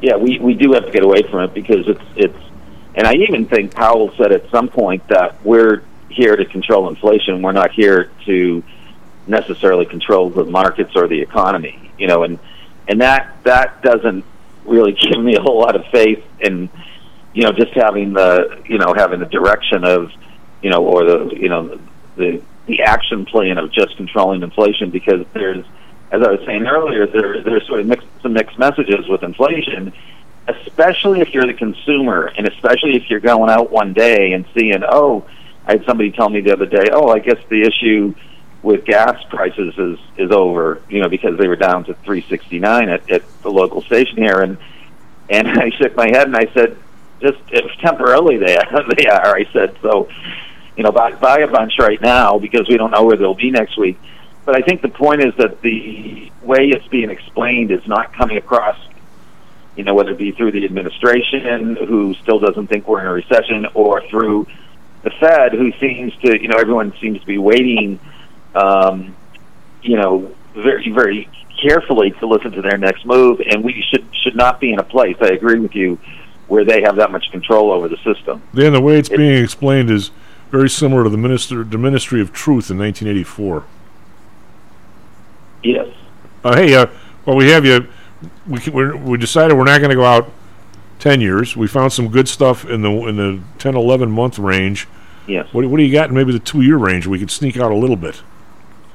Yeah, the one that not, the other name that I was buying yesterday that I, I still like in here is Amtrust, M T R U S T, uh, and they're they're a private company, but they have um, Amtrust. six hundred. Amtrust is the name of the place, right? Amtrust is Yeah. is a um, property casualty insurance company. They have a bond that matures in August of twenty three, so it's a year actually, um, and we've been buying it at six and a quarter and you're buying it just inside of par, so just a little bit less than par. And that's a you know it's a property casualty company. It's in the financial industry. They're a solid company. You know it's hard to find the bonds, but they're out there. Um, it gives you a little bit of diversification. Another name that just totally, you know, getting away from bonds for a minute, but another name that we've been talking about, and we've talked about this quite a bit over the years, and it's sort of gotten lost over the last week, but it's had a nice rally recently. Is, is silver? Um, you know, we've kept our positions in silver and gold, and we've seen a, re- a really nice um, uptick, consistent uptick in, in silver. And silver acts as a good hedge um, in a number of different environments, and it, it kind of off balance some of um, what we may have lost. You know, where we may have lost a little bit on on one side um, of the portfolio, silver acted as a as a nice hedge. So I would say to continue to to stick with the silver and gold as as um, you know other ways of hedging um, or offsetting your portfolio rather than strictly using bonds to offset you know um, equities. Look I've for, had some look of for some of these other names, and of course we've mentioned that the preferreds that still look attractive.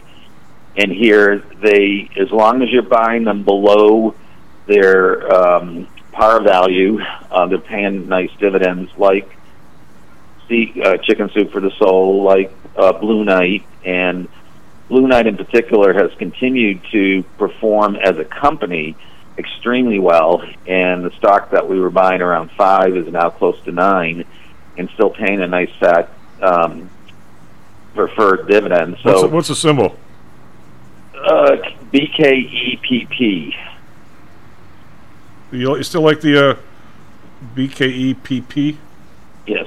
You The still, you, still, asphalt, that's the asphalt storage business. you still like the self storage place? Yes, and Self is still very good. Yeah, Self has Self because it's a micro cap company will have swings, but it's um, you know swinging you know into the sixes is really where we think it's going. It's been um, it's traded lower. You know, I, I'm a buyer of it less than five and a half, and I I think as it, it and then we kind of watch it um, move pretty quickly into the sixes. It still pays a dividend. The really great thing about this company is it's w- well managed. Um, it does not have a lot of the supply chain issues or inflation issues, or frankly, staffing issues that a lot of other companies have. They a lot of the people who've been working in these individual facilities are still there. Um, they do it. They operate very efficiently, and there's still a really high demand They- for they- their they- product. And, They've got a supply chain um, issue. They got people who have too much supply. That's why they're st- storing it there. Yeah, absolutely. yeah, and, and still a lot of movement going on. You know, we see here, we see a tremendous amount of building and construction and movement um, of people, and it's. Uh, I have to kind of remind myself that we're in a little bit of a microcosm here, but there's a tremendous amount of construction going on. What, Um, uh, so that it's hard for us to think that we're in a you know a slowdown. Dan, we went out last. of- at least in the construction field, there, seems to be a lot of activity. Dan, we went out last week to buy one of the bonds you mentioned, and everywhere we tried to buy it, they, they had a big restricted tag on it. What does that mean? There is uh, ADT.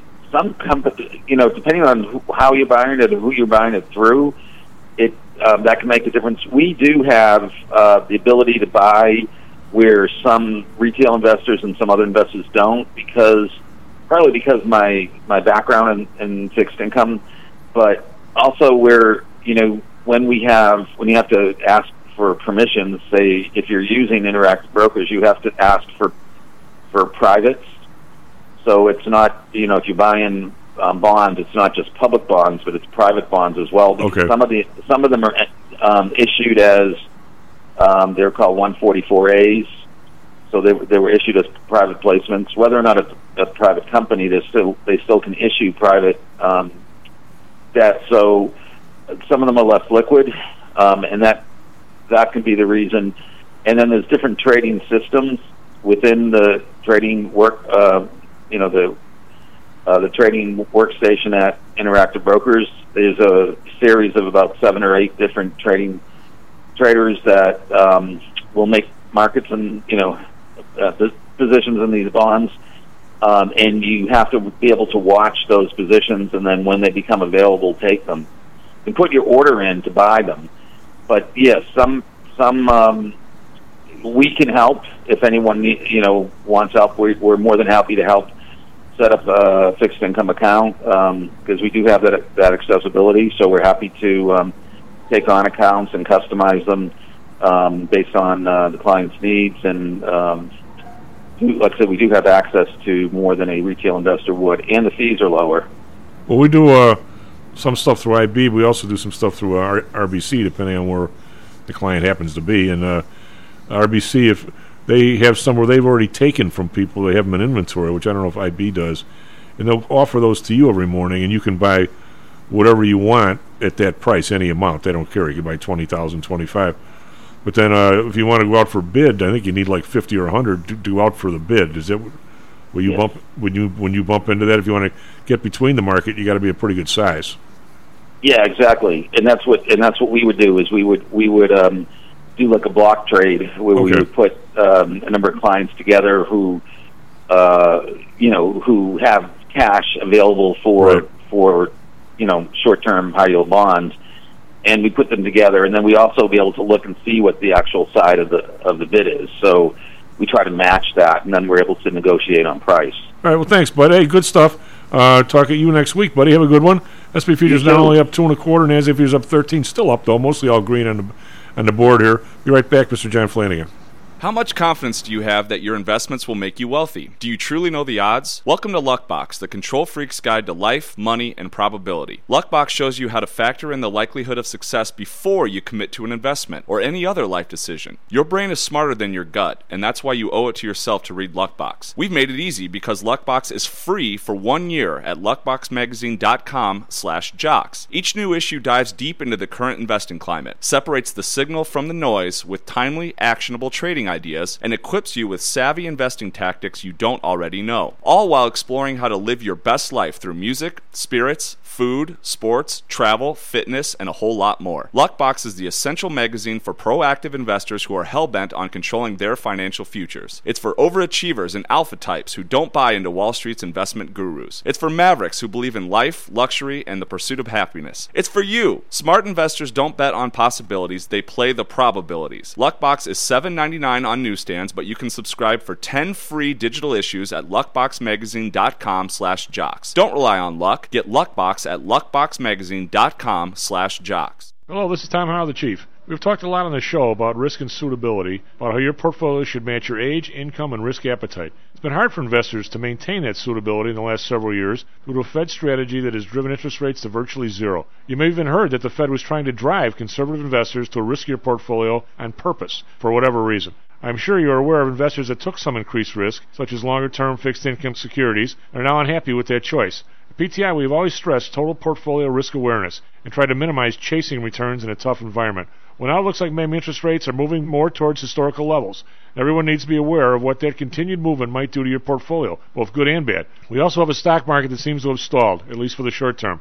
I think it's time for everyone to take a serious look at their goals, their risks, and their portfolios. Do they match? If not, we can help. We have a signature protected index program. We have ways to hedge against interest risk. We can make that portfolio right for you again. Go to PTIsecurities.com or call us right now. The market can change very rapidly. That's PTIsecurities.com. Stocks, jocks, Stocks and jocks. stocks and jocks. You are out of control. Here, right now, right here, right now, right now.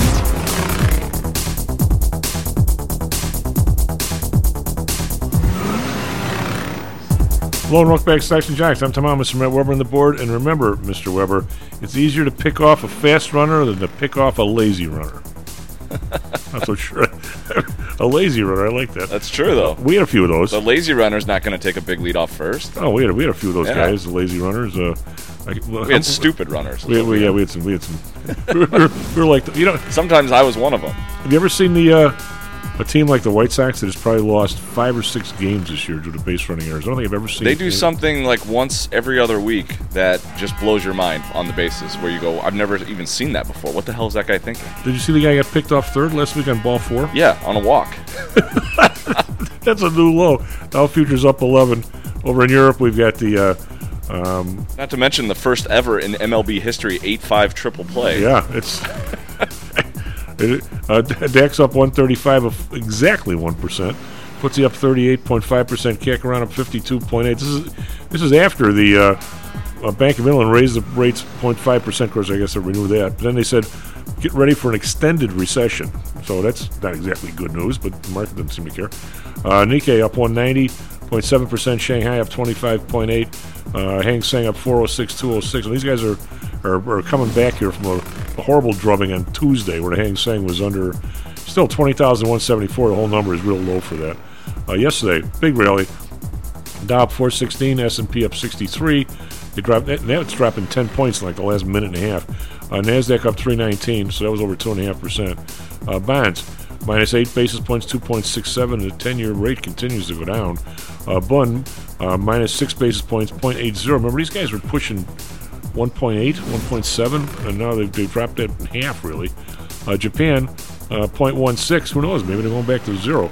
Uh, we've got oil up 19 cents, but still 90.85, way below that 100, way below the 120 where it topped out at.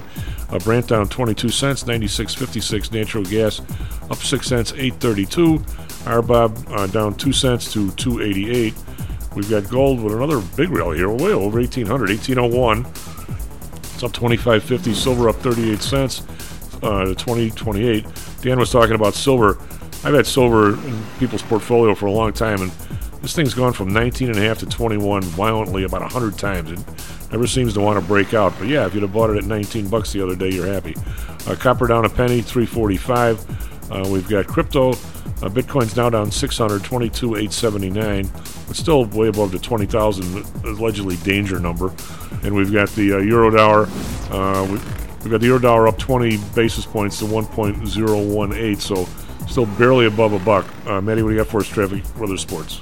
37 minutes past the hour. Good morning once again to everyone out there. A couple of crashes to report here uh, in the uh, 7 o'clock hour. Uh, Lakeshore Drive northbound at 47th Street, there's a crash uh, that has uh, traffic backed up to Chicago Beach Drive. Uh, so expect congestion if you're heading northbound from the south side on Lakeshore Drive until that crash gets cleared at 47th. Edens and Kennedy, traffic starting to build, but no accidents to report. Same with the Eisenhower. We do have a crash on the Tri State I 294 just before the Eisenhower. Uh, it's actually a disabled vehicle that's currently blocking the two right lanes, so that has uh, the tri-state uh, backed up. Expect significant delays till they get that car off of there. Stevenson traffic building, but no accidents. Dan Ryan, I-57, and the Bishop Ford are off to a good start. Off the expressways, out in the western suburbs, Irving Park at uh, North Wooddale Road, there is a crash and it looks like uh, just west of there, Bloomingdale Road at Lake at uh, US 20, there's an accident.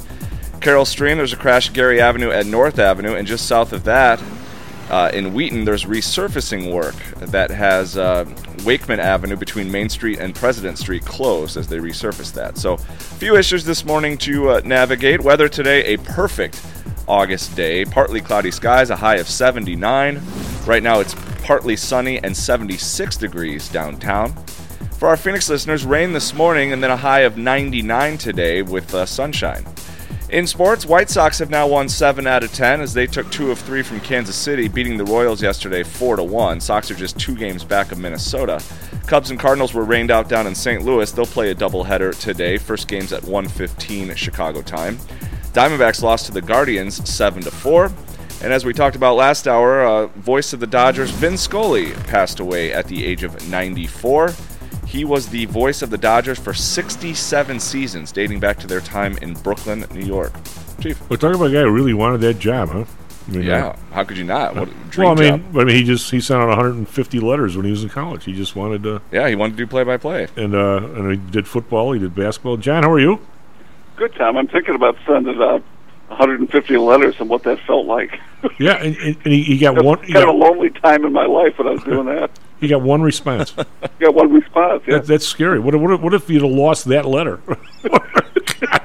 Forgot to put the right postage on it. You know who else was a, a Fordham graduate, Matty and John? Maybe you might famous uh, sports figure, Well, there's a fair number of them.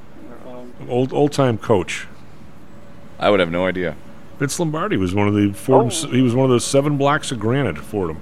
Really? I did not know that. They were one of the original. Uh, they were they were like the four horsemen. They were like the seven blocks of granite, the best line in the country. And uh, Trump went there, I believe. uh, Yeah. I'm not so sure the other two would either want want you mentioning that. he went, Uh, then he went to he went to Penn Business School, right, or something. yeah, I think to Wharton. Yeah, Wharton. Uh, but yeah, he uh, he got. Um, I assume he graduated. He uh, got uh, his undergrad at uh, Fordham. Fordham's in the uh, it's in the Bronx, right? Columbia's in, in Manhattan. Is that right, Jan? Yeah, Jesuit Uni- University, Fordham. Didn't, that's where uh, Digger Phelps came from. He did.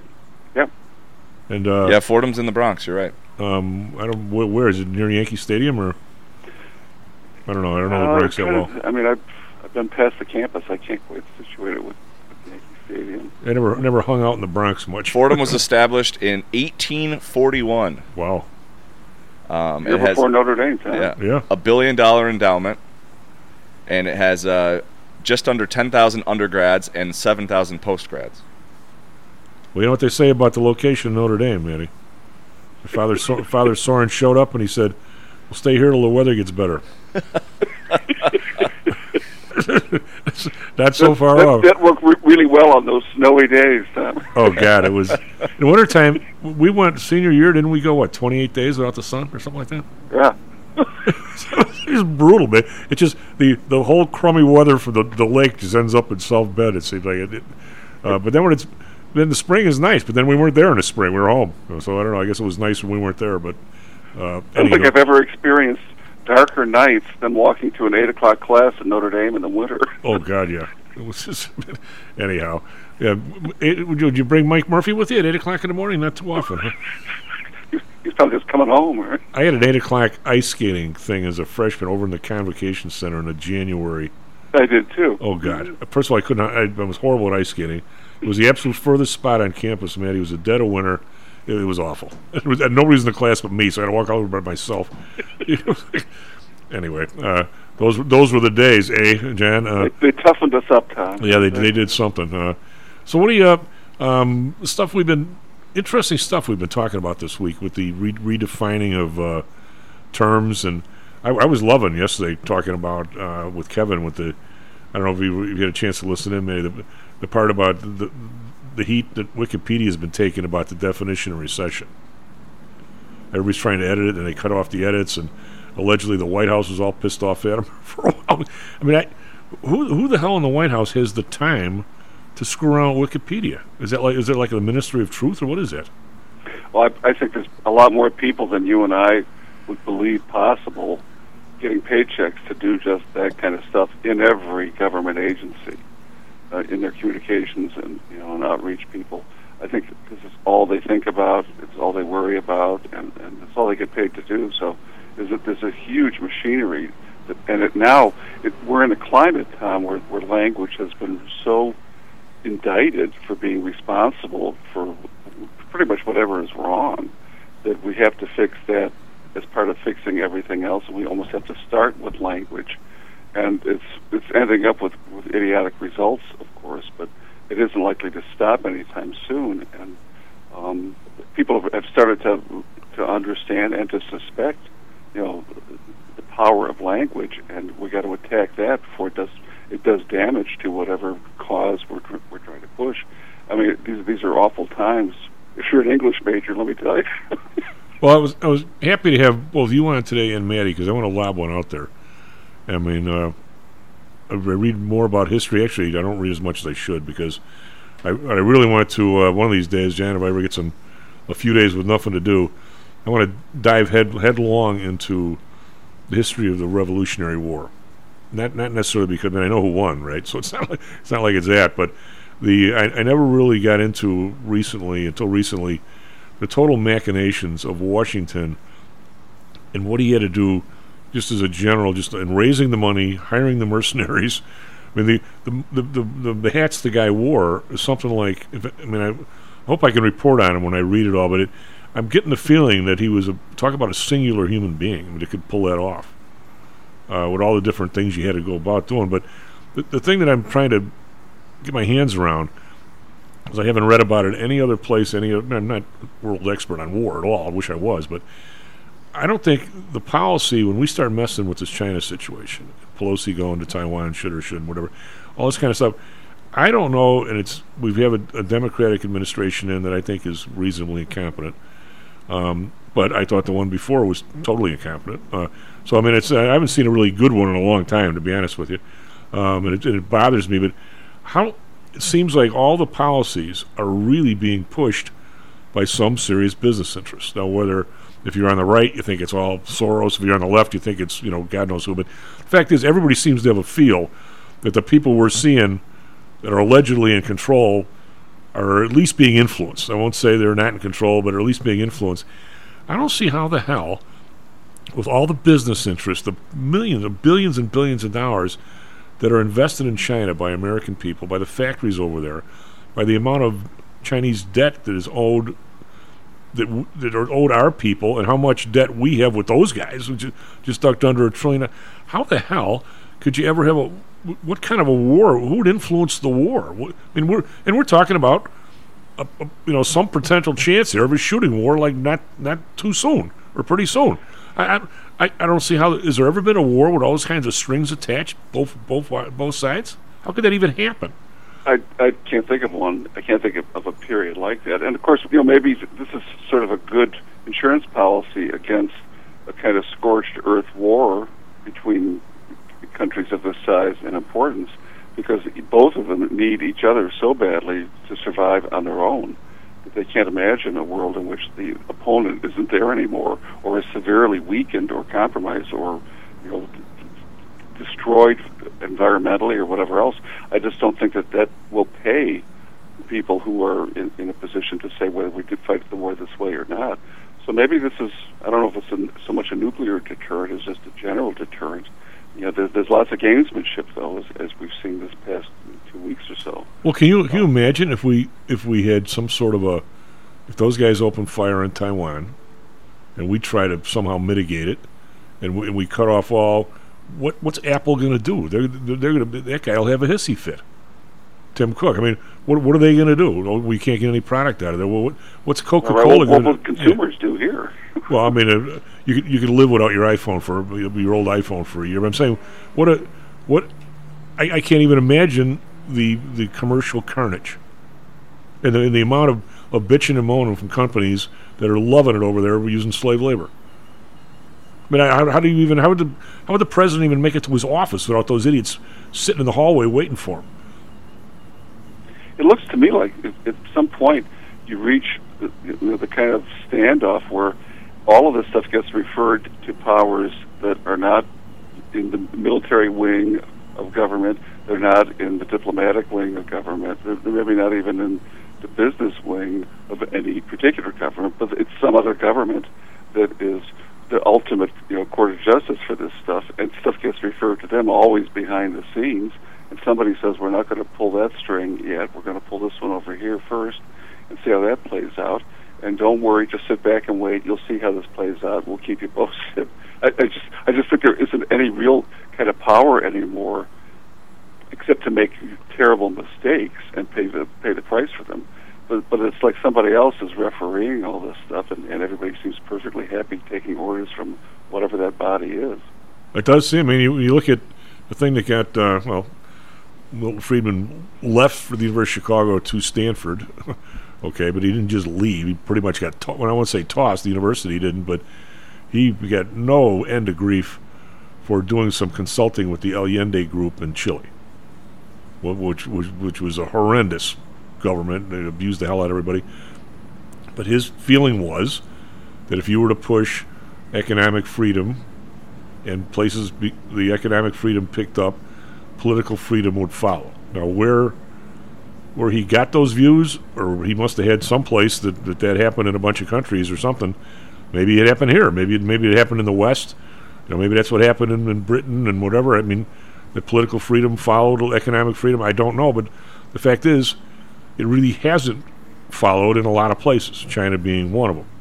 And you know, just what I just said. If Lou was still on the line, he would say, "Chief, there you go again, trying to import your own logic, and you're doing the same thing, Jan, and so is Matt, into the Chinese when it's obvious they don't think the same way. I mean, I'm not saying they're bad or worse or anything like that, but it's. I mean, the guys made some decisions in the last two or three years that clearly were not in the best economic interests of that country. I mean, it, it, I don't think either one of you agree with me and disagree. I mean, you know, a lot of the shutdowns, a lot of this, uh, they they don't they clearly don't care. In some of these companies, they've damn near put out of business. They're high tech firms. They they they they don't seem driven as much by the almighty buck as we are. It's all power, or more of it's power.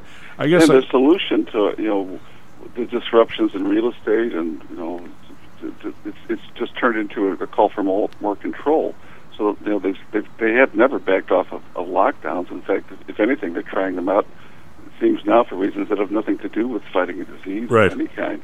It's all about making people prepared for when you you have zero freedom, as you may have grown used to it, um, and we can destroy your ability to move around or function economically um, if we don't like what you're doing. So get used to it, and if you don't believe us, here's here's an example of how it's going to work. And you can see this all the way through China in the last year, really. Um, but you know, the, the thing with with the Pelosi trip, and you know now it, she's in you know, or, you know was in South Korea or coming back from South Korea. It, to me, it's all just stage managed by the Chinese and us and the Pelosi family interests and whatever else to get whatever result they think is useful for as many people as they can cover at once.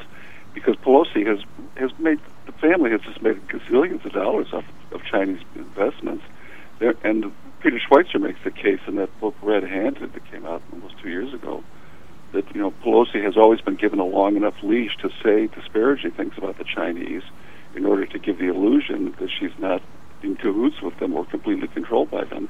And I think this trip is just an example of that. It has nothing to do with you know you know poking the bear or anything else.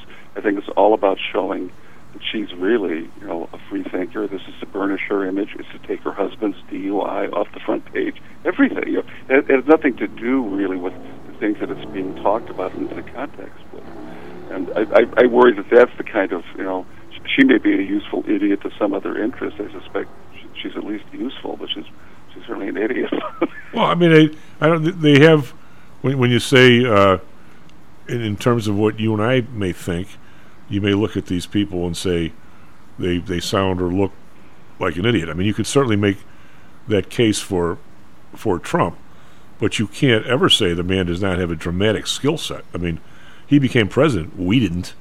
well, it, it's what you you and Lou were, were Yeah. not maybe it was Carl yesterday talking about. You know, it, it, it's important sometimes to have somebody who's a little off balance and not quite readable to the other side, which was certainly the case with Trump vis-a-vis Putin. Yeah. They let Putin, you know, that was about as well managed a you know, relationship as you could get without having weapons pointed at each other, ready to fire. Um, whereas, you know, when everybody is, is pretty much on the same page financially, and I, I think that's kind of the drift of the conversation here, Tom. uh, China and the U.S. are are inextricably bound, whether they like it or not. I think the Chinese, of course, have an ulterior motive in everything they do, and they see us as something to be replaced. You know, maybe l- later rather than sooner. They don't much care about the timeline because they they think they have all the time. What the I don't want to I don't want to fall into the trap though, Jan, because I'm trying after my my uh, various lectures from Lou about don't assume that my my logical economic brain works for other people. I mean, I I honestly do believe that any action that we may take is clearly I won't say run through, but they're they're not afraid to pick up the pho- phone to the Oval Office, Tim Cook, and say how much it's going to cost him. I mean, I, you and I don't have the number, but I think these people do. I mean, there's there's big enough companies that do. I guess what I'm saying is, we are both assuming, just by what you're just saying, is that somehow or another that same kind of thing is working in China. I'm not so sure it is. I don't, I don't, I don't think this guy gives a rat's behind about Tim Cook. They got in a longer, a longer time frame. Uh, if, if it's not Apple, it'll be somebody else. I don't think Xi will take that call and be and be be uh, talked down to by a by a, you know a company executive like maybe Biden or Trump or somebody else would. I I don't. I think they have a totally different mindset on. That. I don't. I don't think they give a a poop about about Apple twenty years from now. I mean, I just think that they think differently, and we. I'm, I'm trying to not put everything I think into their mind because I think that's a mistake. I I agree with you, you know, overall, and uh, the, the the way I try to equate them is that China has become a you know, for what was you know an important period in its history, a fairly prosperous country. If you just look at the numbers and the quality of life of the average Chinese person, uh, and it's unsustainable. You know, I think it's, it's pretty clear it was, it was never going to be something that would always go in one direction. And I think now that the heads of state there, you know, which are just as, know, as without morals as you could find, they don't have any feeling for the individual person at all, let alone you know groups of people. They don't even care about Chinese history at all. This is to them, it's all just you know stuff we want to get away from.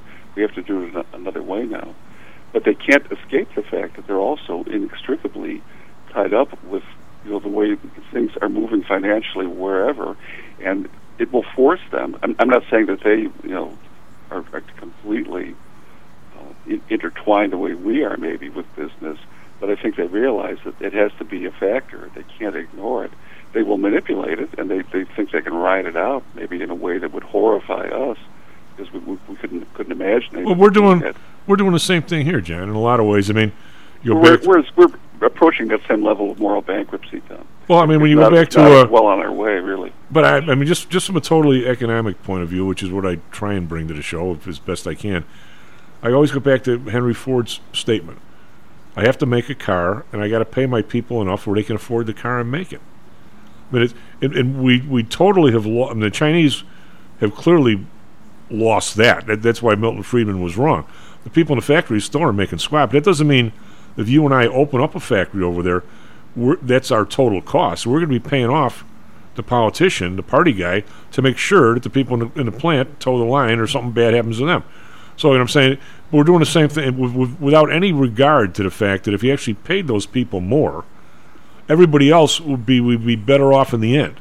Same thing here. That the people, the top one percent, they're gaga. That the, the inflation rate is twelve percent, and they're they're part of that. They're charging more. The big companies, they got this guy on TV yesterday. He goes, revenue over last year is up thirteen percent. How could we be in a recession? You dummy! Inflation's thirteen percent. You haven't gained anything, right? I mean, but, Well, but think how many people working to make shoes for Nike or cl- clothing for anybody, any textile manufacturer, whatever? How many of those people could buy a pair of those shoes Well, for that's what I'm saying. themselves, They can't. for their family, if they're slave labor?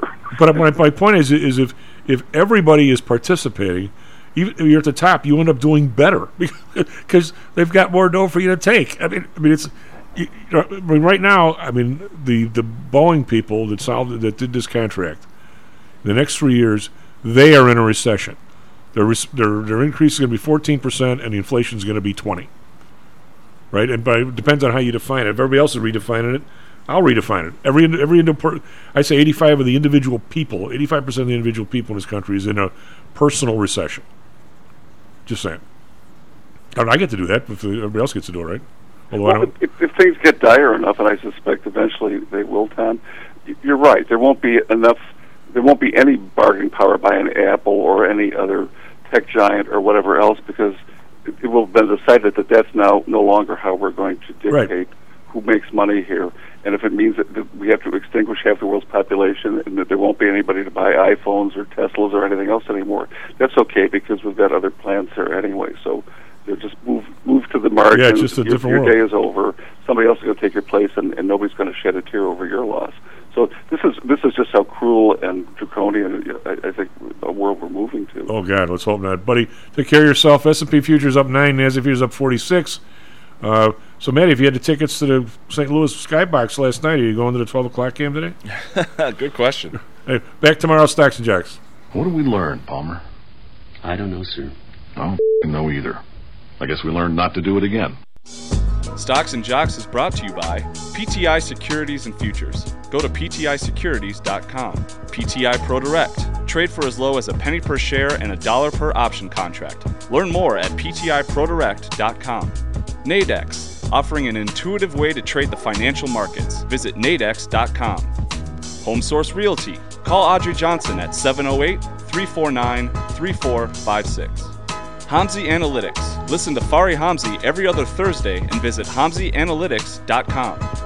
ChiroMed. Back or neck pain? Schedule a complimentary consultation by calling 708 403 2727. DAX Research. Tune in for David Andelman's technical analysis on Mondays and Thursdays and call 1 800 821 4968.